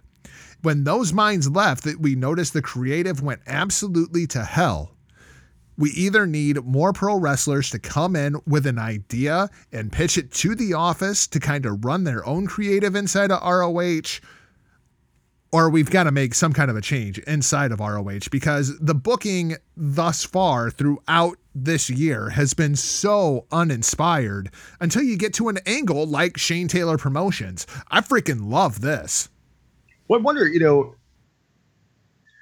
going back, I wonder if it's that you know, with somebody, if if the creative there is so focused on really what's going on in that upper echelon, in the you know the tag, in the world heavyweight championship, that they're kind of just letting people like Shane kind of have fun and do some things like, okay, come to us with something. I wonder, you know, how much he he worked all that time with SCU, how much influence they had on him. But the overall picture, it seems, in those big marquee matches, Ring of Honor is they're they're truly operating like an indie promotion that runs events like every like three months, where you're hoping it's just names and athleticism that are going to pull you in. But the proof is in the pudding. Look at these numbers. Look at attendance. It's not there. You need some sort of storytelling, something that people can invest in. And I would agree with you a whole lot more, but we talked about Matt Taven's championship reign and the Briscoes outside of this feud that they had with GOD, which I mean would not surprise me at all if that was all Tama Tonga's freaking mind laying all that out, you know? Like I'd agree if the if the top echelon had been better over the course of this year. Oh no, that's that's what I'm saying. But they're they're so worried about there as long as there's new as long as there's new competition and there's great athleticism or violence, that's going to bring people in. But it's proving that it's not. As you just mentioned with the Briscoes, over the last, course of the last year, two years, the only memorable thing that you know that immediately jumps out in my mind is God. Yep. And with Taven as champion, there wasn't one. I mean, the chase was fun, you know, when he had his own belt and all that stuff. That was fun. But once he grabbed that gold, once he climbed to the top of the mountain, there, there was nothing there to get invested in. Yep. So the Briscoes take on Lifeblood, which seems like it should be a lot hotter than it is by now. Uh, Lifeblood in this matchup represented by Bandito and Mark Haskins. Bandito recently winning the Battle of Los Angeles. Jonathan Gresham also in the final, as well as David Starr, that little douchebag. Um, what do you think of the pairing of Bandito and Haskins? Because I always thought that like the better pairing was Williams and Haskins. What was it? Wasn't it supposed to be Williams? Well, Williams was in the um TV championship. Oh yeah, yeah, yeah, yeah, yeah. You're right. Four-way. Okay, okay. Um, yeah, I, I guess mixing it up here a little bit, but you know, going back to your your first statement there, why why should I care about Lifeblood? Yeah, I mean, at this point, they haven't even explained what in the hell happened to Juice Robinson, who was basically the founder of the group. And then the two talking heads of the group were Tennille Dashwood and Juice Robinson. They didn't even really address why neither one of them are around anymore. It's like Lifeblood is just kind of this this traveling band of gypsies at this point. Well, you know, when they came in, the whole purpose was to restore the honor to Ring of Honor, to go back to that pure style, which has kind of been, which to me is the reason that I don't care about Lifeblood. They're not involved in anything. Uh, I, just because you know they're great athletes, incredible talents. Don't get me wrong there, but I mean, there's no. I, I don't understand their personas. I mean, Bandito is, is stealing the wrestling world right now. I mean, he is everywhere. He's the talk of the town. And, ag- it and again, another contract up at the end of the year. when it comes to Ring of Honor, you're not giving me any reason to care to get invested. Completely agreed. We did get a little bit of an angle with Bully Ray uh, coming out and taking out Lifeblood, which feels like that's been going on forever, and Vicky Haskins. But the, the thing that really intrigued me, Rick, was Flip Gordon. Flip Gordon comes out, and we, we get that little bit of a stare down between Bully Ray and Flip Gordon. After the history that those two men have, do you move forward with a story between the two of them? Well, again, you know, as we're talking about why do I care about or why should I care about Lifeblood? I can get behind Bully. I mean, you know, he's someone that has direction. You know, you, you just love to hate him. I mean, the guy is so good at what he does. I mean, he is a true professional, uh, one of the absolute best in the world of professional wrestling. Uh, him coming out here, this this could spark something where there could be interest in Lifeblood, you know, taking on Bully. But then again, now we're we're going back to the great story between him and Flip. So uh, this really reminds me of uh, when was it uh, with Kevin Owens and Shane McMahon, where it, it was about them, and, they took away that moment in the King of the Ring. So you you're downplaying. Who was it? Was it Gable or who got there? Yep, Chad Gable. Yeah. Okay. So now, why should I care about Gable? Why should I care about King of the Ring? Because you've all now you've downgraded. it. You pushed it to the side so I can focus on something else that's going on. I felt that way right here uh, about Bully and Flip. I, now I'm I'm back interested in that. So see you later, Lifeblood. We'll see you next time. We need some people to come out. Dot dot dive it around here. That, that's great. We'll see you then. Yep. Uh, then we have your big main event, Matt Taven taking on Rush for the ROH World Championship. Rick, this match goes about 16 minutes. Rush capturing the championship from Matt Taven, which absolutely makes the brain wonder what in the world is going on because we have contract situations going on around both of these gentlemen. We know Matt Taven's contract is up at the end of September. You would think with him losing the championship that this very well could be his exit from Ring of Honor, especially with what we saw in the post match. We know that Rush is his contract is up with Ring of Honor in January, but it was assumed that he would be renewing with Ring of Honor for another year because his contract with CMLL ran until 2021. That changed this morning. Uh, what are you hearing from our contacts over at Last Word on ProWrestling.com? And what is the situation with CMLL, Rush, and Dragon Lee? I was going to say, you know, this is uh, this this is breaking news. This is huge. I mean, this is going to shake the foundation of, of both of these promotions, CMLL and Ring of Honor. As you were talking about these contract situations, there was a working agreement here to with this exchange to try to get you know some more exposure, uh, put a little more pay in the pockets of these talents. Absolutely shocked the world to hear that CMLL has has essentially parted ways here with Rush and Dragon Lee. As earlier in the show, the phone was going crazy there. Uh, Will William Asia from Last Word on Pro Wrestling, he's got so much information here, so I'm going to try to go through here and catch back up. Uh, it, it seems that here CMLL is very old school. So with these this deal that you're talking about, it is very loosely, if written at all, uh, pretty much on a handshake that they would be working through here. And the actual who's handling the booking, not an issue there, but when you get to the office, who's doing the payments, it the, the financials weren't there. They weren't matching up, uh, especially so much so that Dragon Lee, when he took that booking for Bola, absolutely infuriated CMLL, who had pretty much refused his his request to go work it. He went anyway. That had triggered this thing, and it looks like it's just got the entire family involved. You know, just uh, let's see, uh, what's a Chavo that is responsible for the money. He cut the guarantees of several of the talents, including including Lee, which is a big one here. That's why he went and took the the Bola booking. Let's see here. So basically, CMLL told Lee not to work Bola. Uh, he did it anyway, probably because of the money, probably because of money issues. This is what Will has been sending me here through a uh, direct message. Uh, he disobeyed them, so they took him off of a few bookings from Arena Mexico. Uh, Arena Mexico holds about sixteen thousand seats. So if you cut that, you cut that share of his gate there. I mean, that's a serious cut, you know, in his financials there. Uh, it looks here also that Rush, Dragon Lee, and um, Mystico all got their money cut. Uh, they're all brothers, of course, so you got the family ties there. But Mystico has not been released at this point, is my understanding. Correct. He he is still involved there. Um, no, I mean the the, the Rush thing. Rush hasn't been inside of CMLL for basically the better part of this year. He's been working more Ring of Honor stuff. So it, it's almost like they released Rush just because fuck Dragon Lee. Well, let's see. Here was actually his very next message to me. Rush hasn't been working Mexico for months, probably because of money issues. Uh, Ring of Honor would have priority over Rush because of the written contract they have there, and because, well, he makes more money than he does with CMLL. Uh, and you take into the you take into account the, the currency differential between right. you know what he's going to make there in Mexico, what he's going to make here in America. Uh, Rush is going to be addressing this issue on his YouTube page very shortly. Uh, he's going to be sharing all the details from his side. Uh, some other big news here. Uh, CMLL, they own the names of Rush and Dragon Lee. And I'm sure they own a copyright to the mask as well. And Mystico. So there could be the last time that we see them using their names. He did chime in here later on.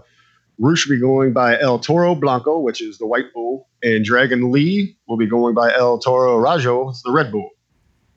Interesting. Um, now, the uh, logical landing. He's saying. He's also saying that it is highly suspected that both party or that the parties have both been already contacted by AAA, AEW, and some feelers from WWE. Rush inside of WWE would absolutely be something. Um, okay, let's let, us let us kind of look at this from a broader spectrum. The logical landing spot for a gentleman like Dragon Lee, to me, would be New Japan Pro Wrestling because he has done so much work with New Japan Pro Wrestling. But of course, they are partners with Ring of Honor. They are partners with CMLL. So it would be interesting to see if they want to risk those relationships and bring in Dragon Lee. Uh, the other question is what is now going to be the relationship between CMLL and Ring of Honor because Rush is now the Ring of Honor world champion. Well, and I wonder, you know, obviously this news breaking immediately following putting, you know, that championship on Rush. Did they know about this inside Ring of Honor? Do they not care about this? Or they in, totally com- invested in themselves, realizing these kind of issues, how many people they need to resign here? We've been talking so much. RS, when are, when are they going to jump on this Rush train? You know, it, it, you really got so much time here to ride this thing out. Are they trying to make good on that now? Are they trying to say, hey, you know, we do believe in you. We are going to invest in you if you will resign with us going into this next year? I just thought of another real big issue. Does CMLL own Los Ingobernables?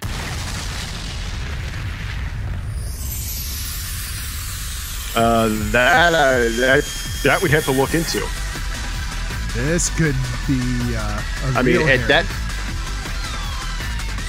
If, if, if New Japan, you you would to have to believe in, though that if New Japan would choose to bring in Dragon Lee and CMLL owns the name LIJ and they get pissed off about it, they could probably pull that from Los Ingobernables de Japón as well as from Rush if they own that trademark. I don't know who owns that trademark.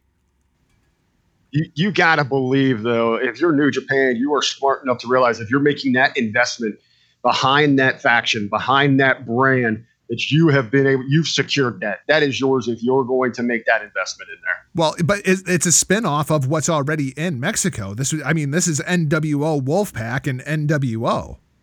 I get that, but I mean, you would, you would, you have the business sense to realize that at any time this thing could, you know, dissolve, that this thing could blow up.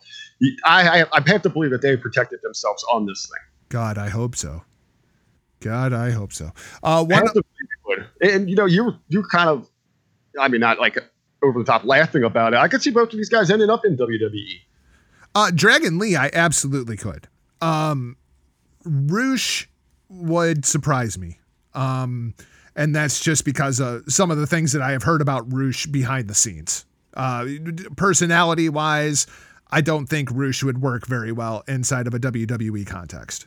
I mean, you've got, you know, Andrade hasn't had the greatest success there, but he does have strong ties to the Flair family.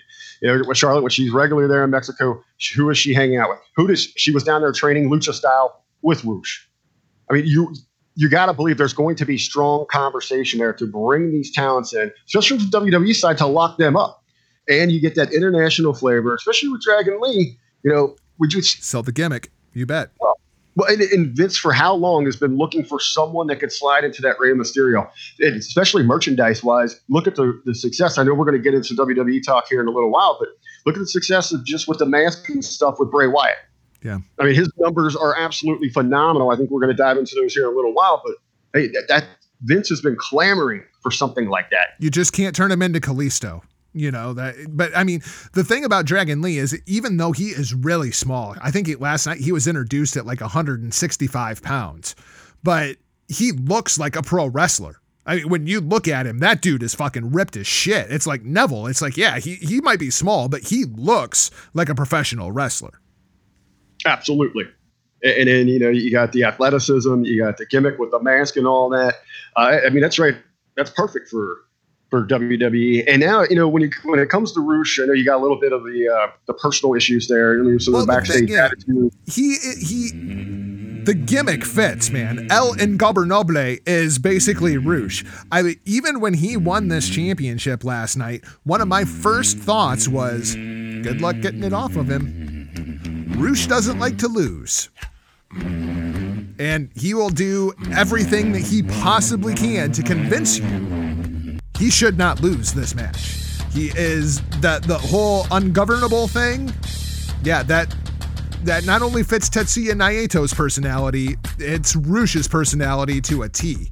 Whereas, you know, somebody like a Dragon Lee is very loosely affiliated with Los Ingobernables. Somebody like Cien, yeah, he, he's more of that playboy style personality. He, yeah, I'm ungovernable, but in a very different sort of way. He's more of the ladies' man, and now, like you said, the, the attachment with the Flairs. Rush is like, fuck you, I'm not losing. You know that that reminds me of uh, with Battle on the Border Pro Wrestling, Johnny Knockout. Uh, Mr. Mr. Denham Blevins, uh, you know the great owner promoter there, goes to and says, "Johnny, you've been the champ for you know about a year and a half, two years, whatever it might be. We need to make the switch. We're, we're going to put the, the title on on Brandon Xavier from Mega up here in uh, Northern Ohio. We're going to put the title on him." Johnny wasn't hearing of it. Johnny no showed and fucking still has the title. Yeah, and, Over a year, a year later, he refuses to return it. Yeah, I, like, this is this is going to be very interesting to see how this plays out, especially with Rush having his contract come due in January. Yeah, I mean that, that son of a bitch, Johnny Knockout. He he took the title and went to Florida. No one even knows where to find him. I mean, the last the last interaction anyone had with him was a mugshot. He got picked up for something down there. Hilarious. Uh, so after the match, let, let's talk about the other half of this. After the match, there's a big celebration going on in the ring as Rush is in the ring and Dragon Lee is in the ring. Their father is in the ring. Rush's son is in the ring. He stri- strikes the whole LIJ pose. It was adorable. And then Matt Taven comes storming in. And you get the code of honor from Matt Taven, and the two gentlemen exchange some words. Matt Taven actually bows to Rush and then makes his exit. And he gets up to the top of the ramp. They didn't talk about this at all. He gets up to the top of the ramp and he like is blowing kisses to the crowd. He's sla- slapping hands with fans on his way out of the building. Rick, was this the last we're going to see of Matt Taven inside of Ring of Honor? Because that's very much how it felt. It, it certainly felt like a curtain call. It really did. Uh, you know, a little passing of the torch. Good luck. You know, good luck. This thing is yours now. Take it to the next level. You know, thanking thanking the fans that that love to hate him. You know, and and if, if it was it for Taven here in Ring of Honor, I know we were just talking about there wasn't anything, you know, storyline. You know, that was very memorable of that run, but he was an absolute workhorse.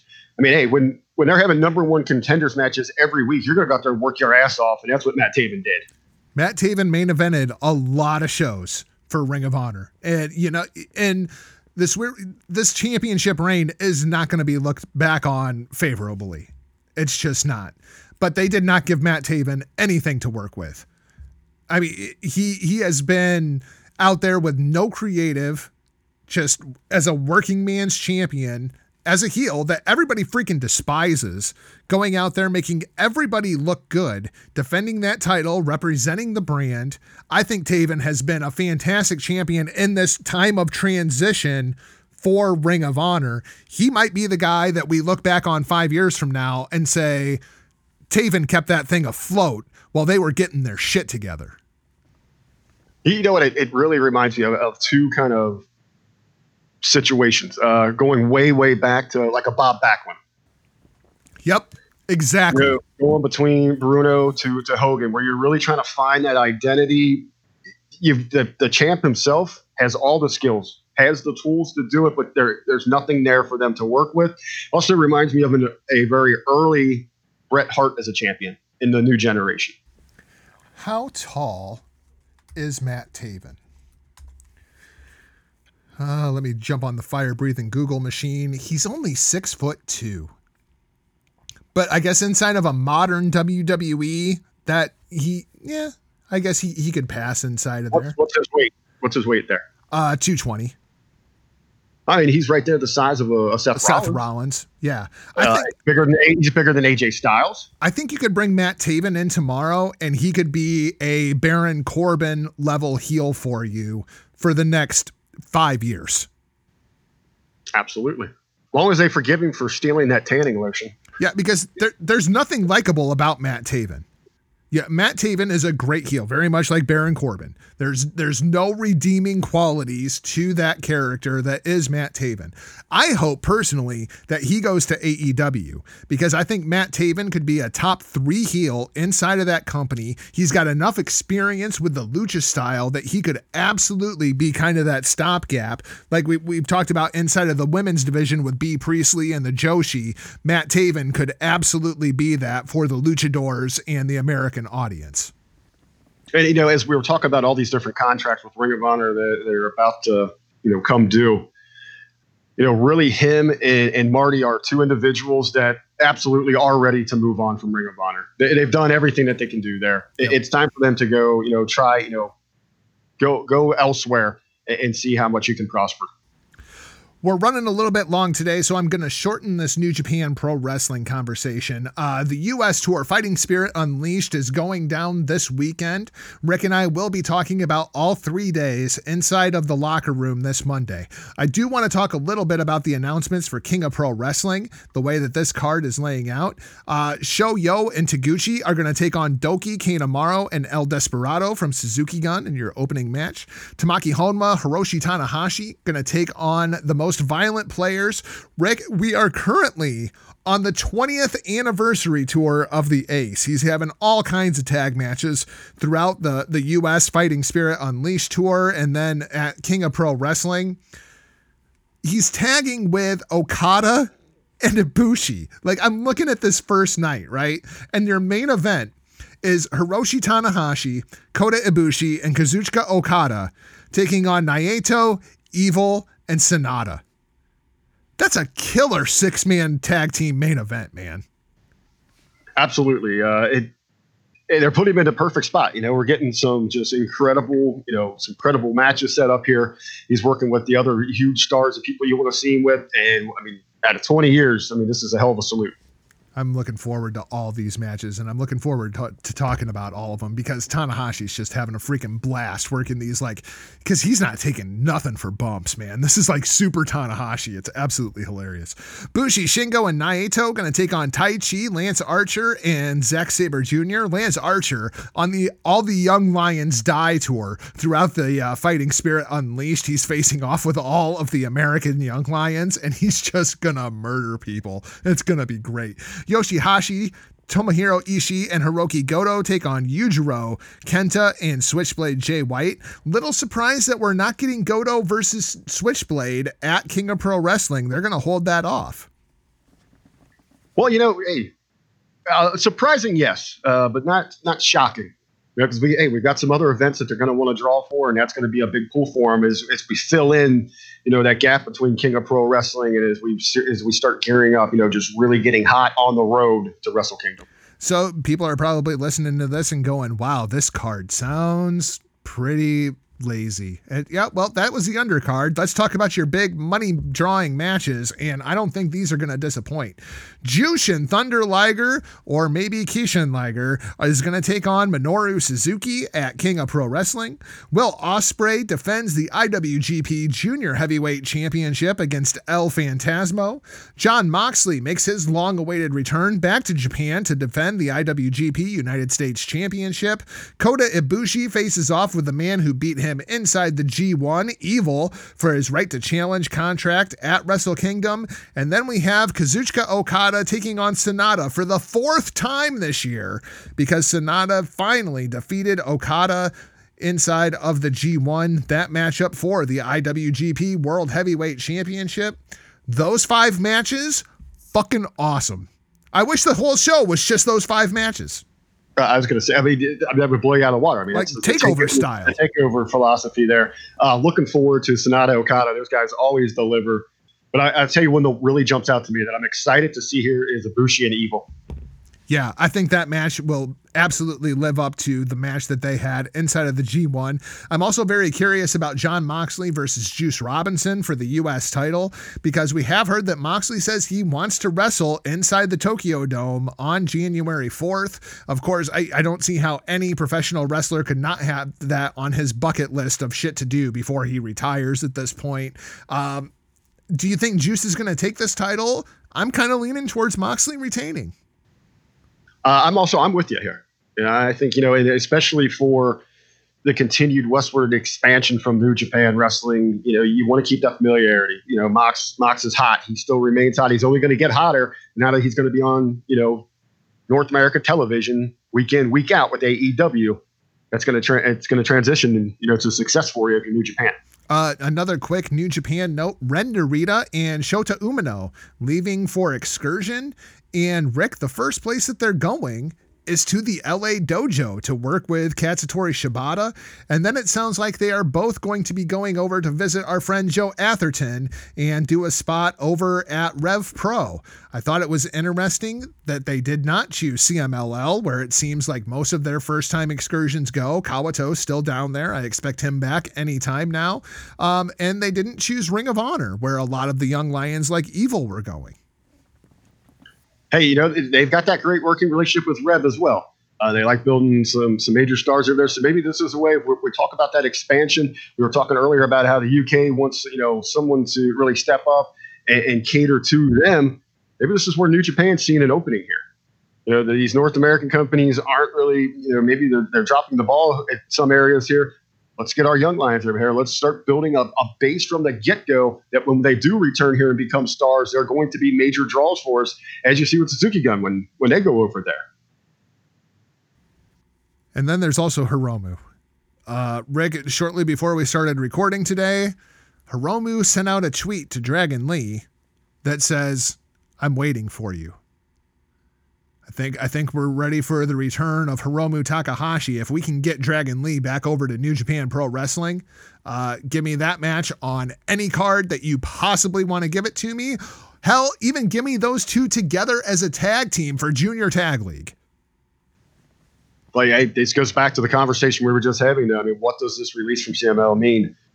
You know, if it costs me that matchup, I'm gonna be pissed fuck CMLL if it costs me this matchup. I will never watch another one of their shows if it costs me this matchup. I have to see Dragon Lee versus Hiromu Takahashi in Hiromu's return match if he's not taking the IWGP Junior Heavyweight Championship. Although I do like the idea of Hiromu challenging El Phantasmo because Hiromu's fucking weirder than El Phantasmo, and I want to see El Phantasmo kind of be like, what the fuck is this dude's problem? Because those two guys have never crossed paths as far as I know. Going to be very interesting. That talk about a clash of personalities. The fucking crazy trains leaving the station. El Phantasmo versus Hiromu Takahashi. Need that in my life. Let's talk a little bit about WWE before we wrap this thing up. Uh, first things first, John Morrison returns. Uh, maybe.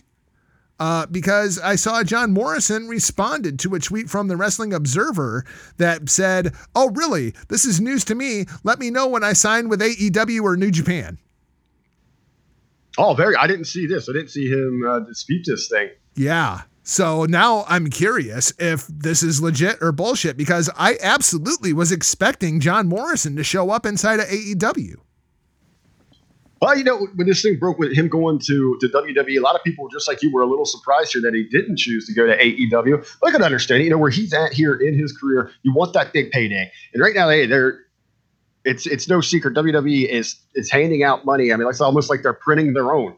You go get that big contract, go there. You know, if, if they want you for that five year, go hey, go get your payday. Set yourself up. You, have got a he's got you know, just you know, married what maybe a year or so ago. You want to secure your family. You want to take care of each other. Set yourself up here. Go get that big payday. It was no surprise. He knows their system, especially with them expanding. You know, you've got more programming coming out. You need people that are going to work they know how to work your style. They know how to work your television. We got all the rumors that they want more athleticism. They want that true uh, sports theme to it. I mean, he screams all of that. It made a lot of sense. I, I, if John Morrison does go back to WWE, I don't blame him whatsoever. I think it's actually a better decision for him as a talent. I completely agree with everything you just said. I was expecting him to show up in AEW because he was on a couple episodes of BTE. That's I that's what I thought the connection was. Yeah, well, let me ask you just real quick. I, I saw this conversation a few times out there. Is he someone? I mean, where does he fall into any of these companies? I mean, I know he was, you know, headlining Impact and all that, and hell, I mean, you, you put anybody in Impact, it's hard to move that needle. Is he someone that moves numbers, or is he just a, a great hand to have in your mid card? I don't think that he moves numbers uh, just by re-debuting. I don't think anybody's been wondering where in the hell John Morrison has been for the last 10 years inside of the WWE. But I think if you bring him in and you don't bury him inside of the booking, he's somebody who could be that top of the second tier, flirt with the main event every once in a while kind of guy. Like very similar to a Miz. I think he could be a Miz level heel. But I mean, they have their ties with each other as well going back. You know, I think you know when you bring him in, like when you reintroduce him, as you said, I don't think you get nearly a, a, a significant pop if you just hit the old music and he comes out and does the you know the slow mo pose. I, I loved that man. I always thought that entrance was so fucking no, cool. I'm not knocking the entrance. I just don't think, as you said, the audience hasn't been clamoring. Where the hell yeah. is no, agree. You know, is Jomo for all these years? That's not the issue. I think you need to find you got to find a gimmick to bring him back in. Just kind of off top of my head, I've talked about this for a while. I'd love to see a crossover between and, and you've got the tie-ins between NBC Universal between WWE and American Ninja. Oh, yeah. I didn't. I didn't. You know, go work American Ninja, try the course, and then announce that he's on his way back to WWE. If he can succeed on that course, but then you kind of run the risk of, you know, like you did with Brawl for All, with with Bart Gunn. You know, he goes through it, looks great. He's a tough badass. Now we're going to really get him over. This is his moment. He's going to go in there against Butterbean, and he just gets, you know, gets his ass whooped. But he goes out there and fails on that course. You know, he's dead on arrival. But if he can go out there, and I got to believe he can, because this is Mr. CrossFit. Screw you, Seth Rollins. Jomo's got your ass beat here. Uh, I think if you do something along those lines to introduce him and start building, you know, that, that fan base back up, he could have a great run. And I, I think he'd be a tremendous hand. I'd love to see him with a significant run with like an IC or a US championship. You just you have to book him right. Um, and he is such a strange personality. Like when he was on Survivor, because he does have some crossover appeal now. He's made a couple movies. He, he did Survivor, but he's just a very odd personality. Like when he went on Survivor, he was wearing a jacket that said that he was the king of Slamtown. Like, you know, and he's still wearing like the, the cross glasses and all that shit. Like, that's very much his personality. And I, I, I don't think that giving him a bad script to go out there and perform is going to do John Morrison any kind of favors. Letting him go out there and work is what's going to do him any kind of favors. But giving him a microphone and letting him just stand in the ring and cut promos, never really been that guy's thing. And that's going to be so much of. Uh, well, at least I assume that's going to be a lot of Monday Night Raw. We're going to talk about SmackDown and the shakeup that they're doing there. And I don't know what the hell to expect out of Friday Night SmackDown at this point. Well, I was saying, you know, that's why I like, you know, and it could be something else. I just like to get that appeal to show us athleticism, besides just you know the run of the mill, go out there, hit your spots in the ring. Let's show that you can do other things there. And then when I did, when I would bring him back, going back to what you mentioned, you got that tie-in. Might pair him up with the Miz for like six months. Let the Miz do some talking for him. Why he's showing, you know, reminding people what he can do inside the ring there, and then hopefully he gets something going for him. I could get behind it.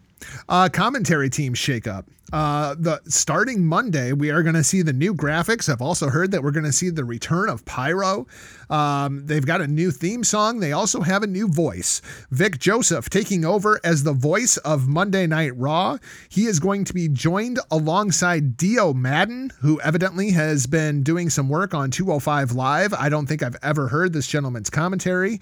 And Jerry the King Lawler, at least on a temporary basis. It sounds like this is kind of a short term thing while they try to figure out exactly who they want to slide into that third person on the Monday Night Raw booth. Rick, this is going to be interesting. This season premiere of Monday Night Raw. It's going to have a very different look, a very different sound. What are you expecting Monday for Raw? Well, yeah, first of all, I'd like to say, you know, someone that you know that studies quite a bit of commentary to play by play, I, am a big fan of Vic Joseph. I, I, really like his delivery, like his pitch. I think he takes care of business quite well. Looking forward to seeing you know how he transitions into you know that raw position there. Uh, but this this really reminds me of this this big change coming to Monday nights, and you know some of the fans are, you know, obviously they're going to find things to be down on. One was oh Lawler. Well, yeah, you're bringing Lawler Lawler because the consumer they like familiar things. You can't just throw everything new at them. So Jerry's going to give you that comfort zone. You know what you're going to get from him. You're going to get those corny jokes. He's going to keep the entertainment moving, and he's going to give you some good insight there. I mean, he's one of the greatest of all time. Uh, tremendous professional, you know, professional in every sense of the word there when it comes to you know his presentation and all that. Uh, so he's going to give you that. The t- two new guys are going to transition. They're going to transition them in here a little bit. But overall, you know, everyone is so excited about Fox. And you you brought this up the other day on Facebook and Humming Media discussion group. Everyone's Fox this, Fox that. Fox wants Fox wants Bray Wyatt. You said, hey, did everyone just forget about USA? Uh, about NBC? You know, they want these talents too. They're also paying you know more money than they've ever paid before. They're paying is- more money than Fox. Fox is paying 235 million and NBC Universal is paying 265 and the difference there is that third hour of Raw. Right. Okay. And then, but and they, they've, they've been in business together since the 80s. I mean, everyone's forgetting about that because, you know, just like we were talking about with AEW, everyone's worried about that sexy new girl at school, you know, or, you know, the hot new item that's out there on the market. Everyone's focusing on that. USA is that they want to be just as much in play. So with all the excitement, everything going on, how's what's the presentation going to be like on on Fox? How's it going to look? How are they going to present the thing? That makes it all more important for Raw itself to reinvent itself. I'm looking forward to this. I've thought Monday Night Raw could use a new coat of paint for at least probably the last five years, if not 10. It was time for Michael Cole to move on from Monday Night Raw. Well, and I, I think you know what's great there, and I've seen some people knocking into well, if it's supposed to be more sports, where they're going to go Cole. Cole. It's again, Cole knows that system. I mean, this guy has earned an opportunity like this to shine on a grand stage like that at Fox on national television, and you might not understand it. Michael Cole is very good at what he does. Yes. He, he is excellent. Now, just because some individuals think he needs to be out there as a you know, you know, as Mauro calling every play and, and overexcited all the time, that's not his role. No, what what he is meant to do, he does perfectly, and he is going to help them transition perfectly into Fox. Yep, I, I think so as well. Uh, I, and I think Michael Cole moving to SmackDown is a big story because I expected that he was just going to move backstage. Um, there, there's been quite a bit of talk for a very long time. He produces all of the commentators inside of the WWE system, in case people don't know that. And there's been a lot of talk of Michael Cole moving backstage for that position full time. And I expect that to happen anytime in the next couple of years. But they are going to go with Michael Cole off the top on SmackDown. He's going to be paired with Corey Graves and nobody. It's going to be a two man booth, and I am so looking forward to that. Um, people who want to rip on Michael Cole, go back and listen to that NXT UK tournament. When he didn't have Vince McMahon in his air producing him, Michael Cole can call the shit out of some play by play. I, I it's just the way that he is produced. Now, in, initially, everybody kind of lost their minds because Renee Young is being listed now as a special contributor to the commentary team on SmackDown Live. We now know a bit more of what that means. Renee Young and Booker T getting their own show called WWE Backstage on FS1. It's going to be a news like uh, presentation. I tweeted out a 30 second uh, promo that they did for it last night. Looks very much like the NFL today. Um, it's going to be interesting to see how they handle this thing, man. Uh, but Renee and Booker T together doing a one hour show that's basically WWE news. That could be very, very interesting. I'm, I'm looking forward to it. I absolutely, uh, I absolutely love this transition. You know, it- she's proven she had trouble when she was being produced. You put her in these situations here where she is a, you know, the special, the field reporter, special contributor. That's where she shined. That's why people fell in love with her. That's what rose her through the ranks. Now they're, you know, they're putting her in a position to succeed here. This is her wheelhouse. This is going to be tremendous for them. And you know, and she's got that great look. She's got a great personality. She's going to pull in viewers here. And I hope to help. You know, what's going to help them transition from watching on Fox to going and find this uh, the backstage show is I hope to give her the backstage duties for like a field reporter that you see on Thursday night football or something, you know, or just any Fox Sports presentation. Let people get familiar with her in that role, they will follow her over to the stage show, to the backstage show. Now, before people get too excited, I have seen the story starting to make its way around the interwebs that CM Punk was at the Fox studios doing some testing for this show. Uh, this is not a surprise. We've been talking about this ever since Starrcast. Jim Ross let it slip on his podcast that he was actually offered that position. He turned it down, but also that Phil Brooks was in the running for that position. This is a this is not CM Punk returning to the WWE. This is a position that Fox is offering to somebody to be on the show.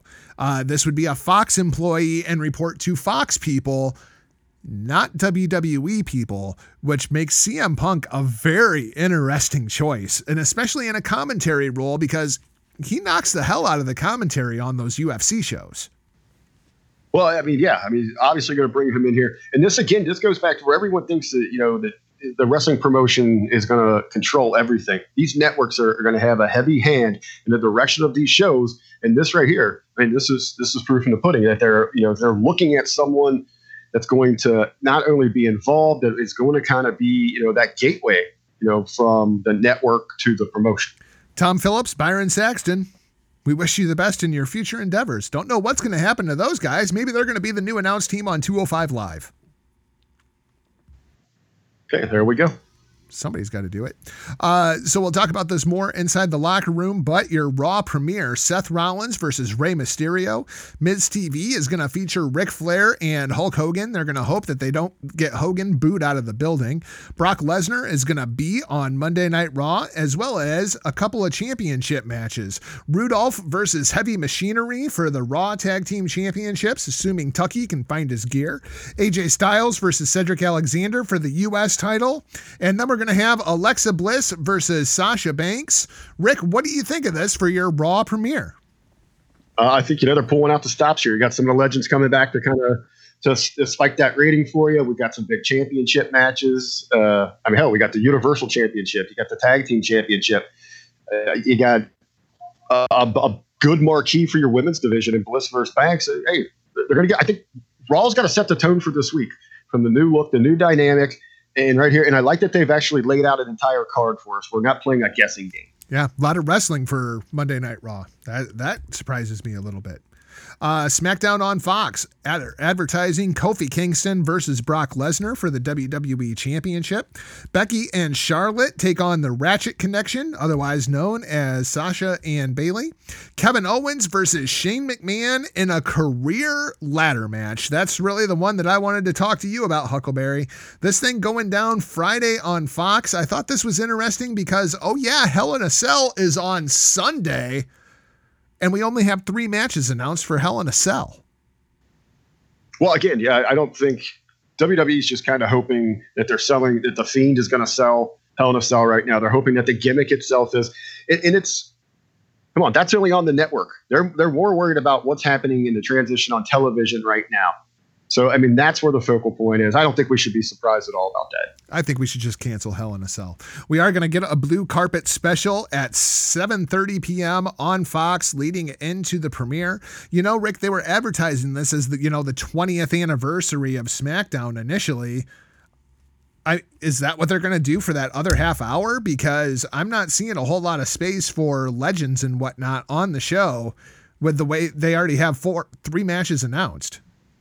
Well, and it, you know, it seems that I mean these matches themselves, uh, you know, we're hoping that you know Lesnar Kofi isn't a squash. That you know, with the great run that Kofi has had, that he is given an opportunity to go out there and work Lesnar to show that he still is, uh, you know, a focal point. That he's someone that they can depend on. That fans should get behind moving forward. That ladder match. I mean, you think that's got to be given some time there. You would uh, think. Uh, you know, ladies could go out there. They could, you know, if you need them to, they can go 17-20 for you. Uh, so you know, maybe in, between these three matches, you know, they're planning that's an hour of the programming, and then we'll have the filler with the legends for for the other app, you know, good hour of the show. So, is this how we get rid of Shane McMahon for a while, or is this going to be how Kevin Owens goes to NXT? Uh, that's you know that's that's the hook right now. I mean, that's what we got. That's some of the interest here in the story.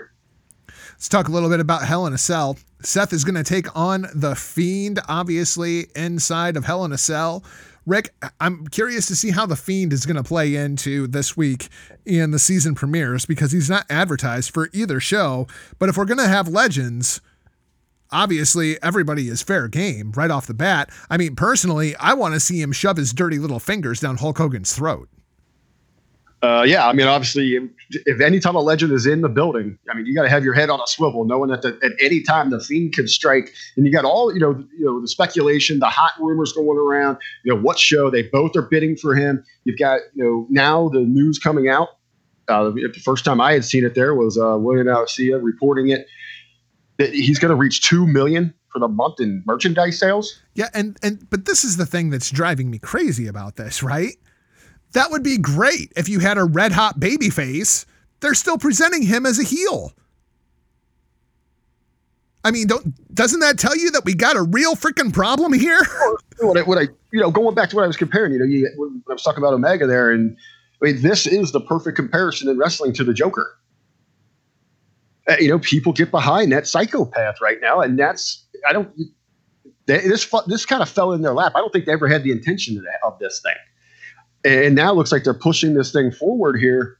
But you know, if you go ahead and you're they're kind of they're they're in a really tough position here. You go forward with the Fiend and put that title on him. You know who is that next challenge? You know who can step into that role there, either championship. You're not going to really it, whoever it is, they're going to get booed the hell out of. Let's say somehow though we were talking about a, a screw job finish here at Hell in the Cell where Rollins can retain. Come you know whatever you know come Monday or you know next Monday or whatever, Rollins is going to get booed the hell out of that building. Yeah, I mean, we talked about the slow burial of Seth Rollins. This could be the final nail in the coffin right here. Uh, Becky Lynch is going to take on Sasha Banks, also Hell in a Cell for the Raw Women's Championship. Rick, are, are you still into this program? Because uh, last month it felt like that was going to be the kickoff to this program, but now it feels even colder than it was last month. I was hardly into this thing when it kicked off. Yeah, but I mean, it's like we've built more to Alexa Bliss and Nikki Cross defending the women's tag titles against the Ratchet Connection than we have this individual singles match inside of Hell in a Cell. It, it just it feels so disconnected. Even on that, I mean, immediately I have no interest in the Ratchet Connection going back after those championships because the first thing Sasha did when she returned was tell us that the division is a piece of shit and she didn't care about it. That's why she left and now now all of a sudden that she's interested in her and and Bayley going back and recapturing those championships. I mean, you talk about you know losing your direction and dropping the logic out of your storytelling. That's right here. And the first thing she did is tell me, do not care about those championships. And now I'm supposed to get interested because for whatever reason they're going for those. No, I mean I'm already checked out on this. I also find it interesting that between the two season premieres, arguably the biggest star in the company Becky Lynch, not advertised for anything. Oh no, she is in that women's tag match. Yeah, um, the horsewomen tag match. I uh, on SmackDown. Yeah. Even though she's the Raw Women's Champion. Well, and and you know, arguably over the summer, she was one of the hottest things in your company. The man was sweeping, you know, was sweeping the universe, if you will. Uh, I think the most interesting thing in this women's division was that the man's bitch, Seth Rollins, in a little bit of a, a Twitter cat fight with Sasha. Yeah, and he took his ball and went home. Just, that's fine. I'll just deactivate my Twitter. Seth Rollins not doing himself any favors whatsoever. Um, let, us talk about your big main event because you know it's got Roman Reigns in it, so it's got to be the main event. Um, now we have reduced ourselves to Daniel Bryan turning babyface again to help get Roman Reigns over at Hell in a Cell against the Bludgeon Brothers, Eric Rowan and Luke Harper. Rick, is this all a ruse? Is it, is this going to end up with Bryan turning on Roman going into the Fox deal, or uh, was it the Fox executives were like, um, yeah, so about Daniel Bryan. Uh, we really like that yes chant. We would like that to catch on, you know, with the college football audience and the NFL audience. And if you could make him a good guy again, that would be great. Well, obviously, you know, Fox has highlighted that during, as you perfectly mentioned there, we've seen it during baseball playoffs. We've seen it during big college football games where they have actually themselves have highlighted it on their programming. Someone might have been, hey, uh, what about that yes guy? And they, they got some film of what he's currently doing, and they're like, whoa, whoa, whoa, whoa, whoa, whoa. yeah, no, no, no. Hey, wait a minute. Angry vegan Kurt Cobain? No, no, no, no, no, no, no, no, no. No, no we, we want the guy that's going to excite our audiences. We want those visuals you got to believe that's very true. But then again, you know, this could be a swerve. Uh, you could get where uh, Bryan goes out and delivers uh, in mocking fashion Roman, it was me all along. It was me, Roman. That's what I'm scared of, you know, and I just, no, I don't want that. I don't want that at all. I, I'm going to go with it as we talk about the network and their influence. But what happened to that yes guy? You know, you know that our, our crowds were going crazy for, and you know we had the, the we had the, the guys in the playoffs in the locker room, we all with the yes chant going on. What's up with that guy? Where, where's he? And then they see what he's doing now, and they're like, no, no, no, no, no. Yep, I think that's exactly what happened. So that's going to wrap things up for this week's show. Thanks for listening. And if you haven't yet, please hit that subscribe button. Then visit the entire HTM Podcast Network online, hittingthemarks.com. Be sure that you visit our sponsors over at thegorillaposition.com as they tell the stories of pro wrestling storytellers. Find Huckleberry and I this Monday inside the locker room, hackerhameen.podbean.com. We'll be talking a whole bunch of New Japan Pro Wrestling as well as laying out what's going to be going on this week. Talk about Raw and SmackDown a bit more in depth. Visit our friend Jamie over at Last Word on ProWrestling.com for all of your news throughout the weekend. Hopefully, we get some more updates on this Rush and Dragon Lee situation. You can find me across all social media platforms at NotJargo RBV. How do the peeps, the freaks, and the geeks, and you know what? For Matt Taven, the Melvins find you. Well, as always, you can follow me across all social media platforms at the real RBV. But as you kind of led into there, next week some big changes happen. Not just you know for television, not just for the promotions around the globe, but so much going on with the Hameen Media Group, them HTM boys on HMG. We're gonna keep doing our same thing. Monday locker room. We're gonna be. Uh, we're not just leading in to what's going on for television, what's going on with the big promotions. We're gonna lay out too all the exciting changes you can expect from the programming on you know, the Hameen Media platform. And there's some big things to come, some exciting new shows, some new flows, advertu- advertising opportunities for anybody out there. It's a great time uh, to be on board with Hameen. We'll talk to you Monday inside the locker room. For now, we're off like a prom dress. Say ya. Point your fingers. Label me. I don't give a. F- I'll be your bad guy.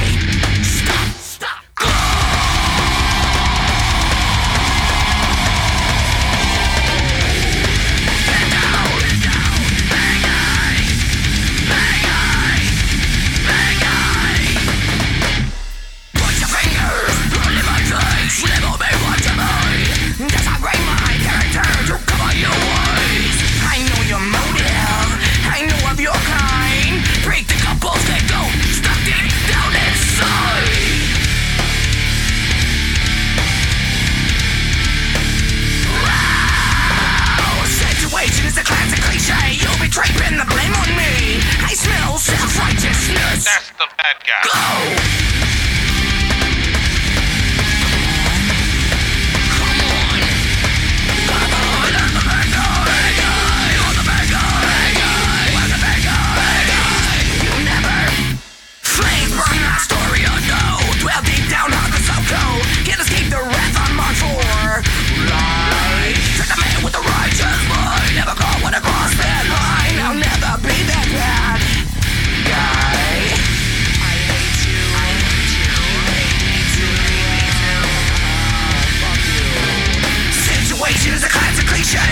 Pin the blame on me. I smell self-righteousness. That's the bad guy. I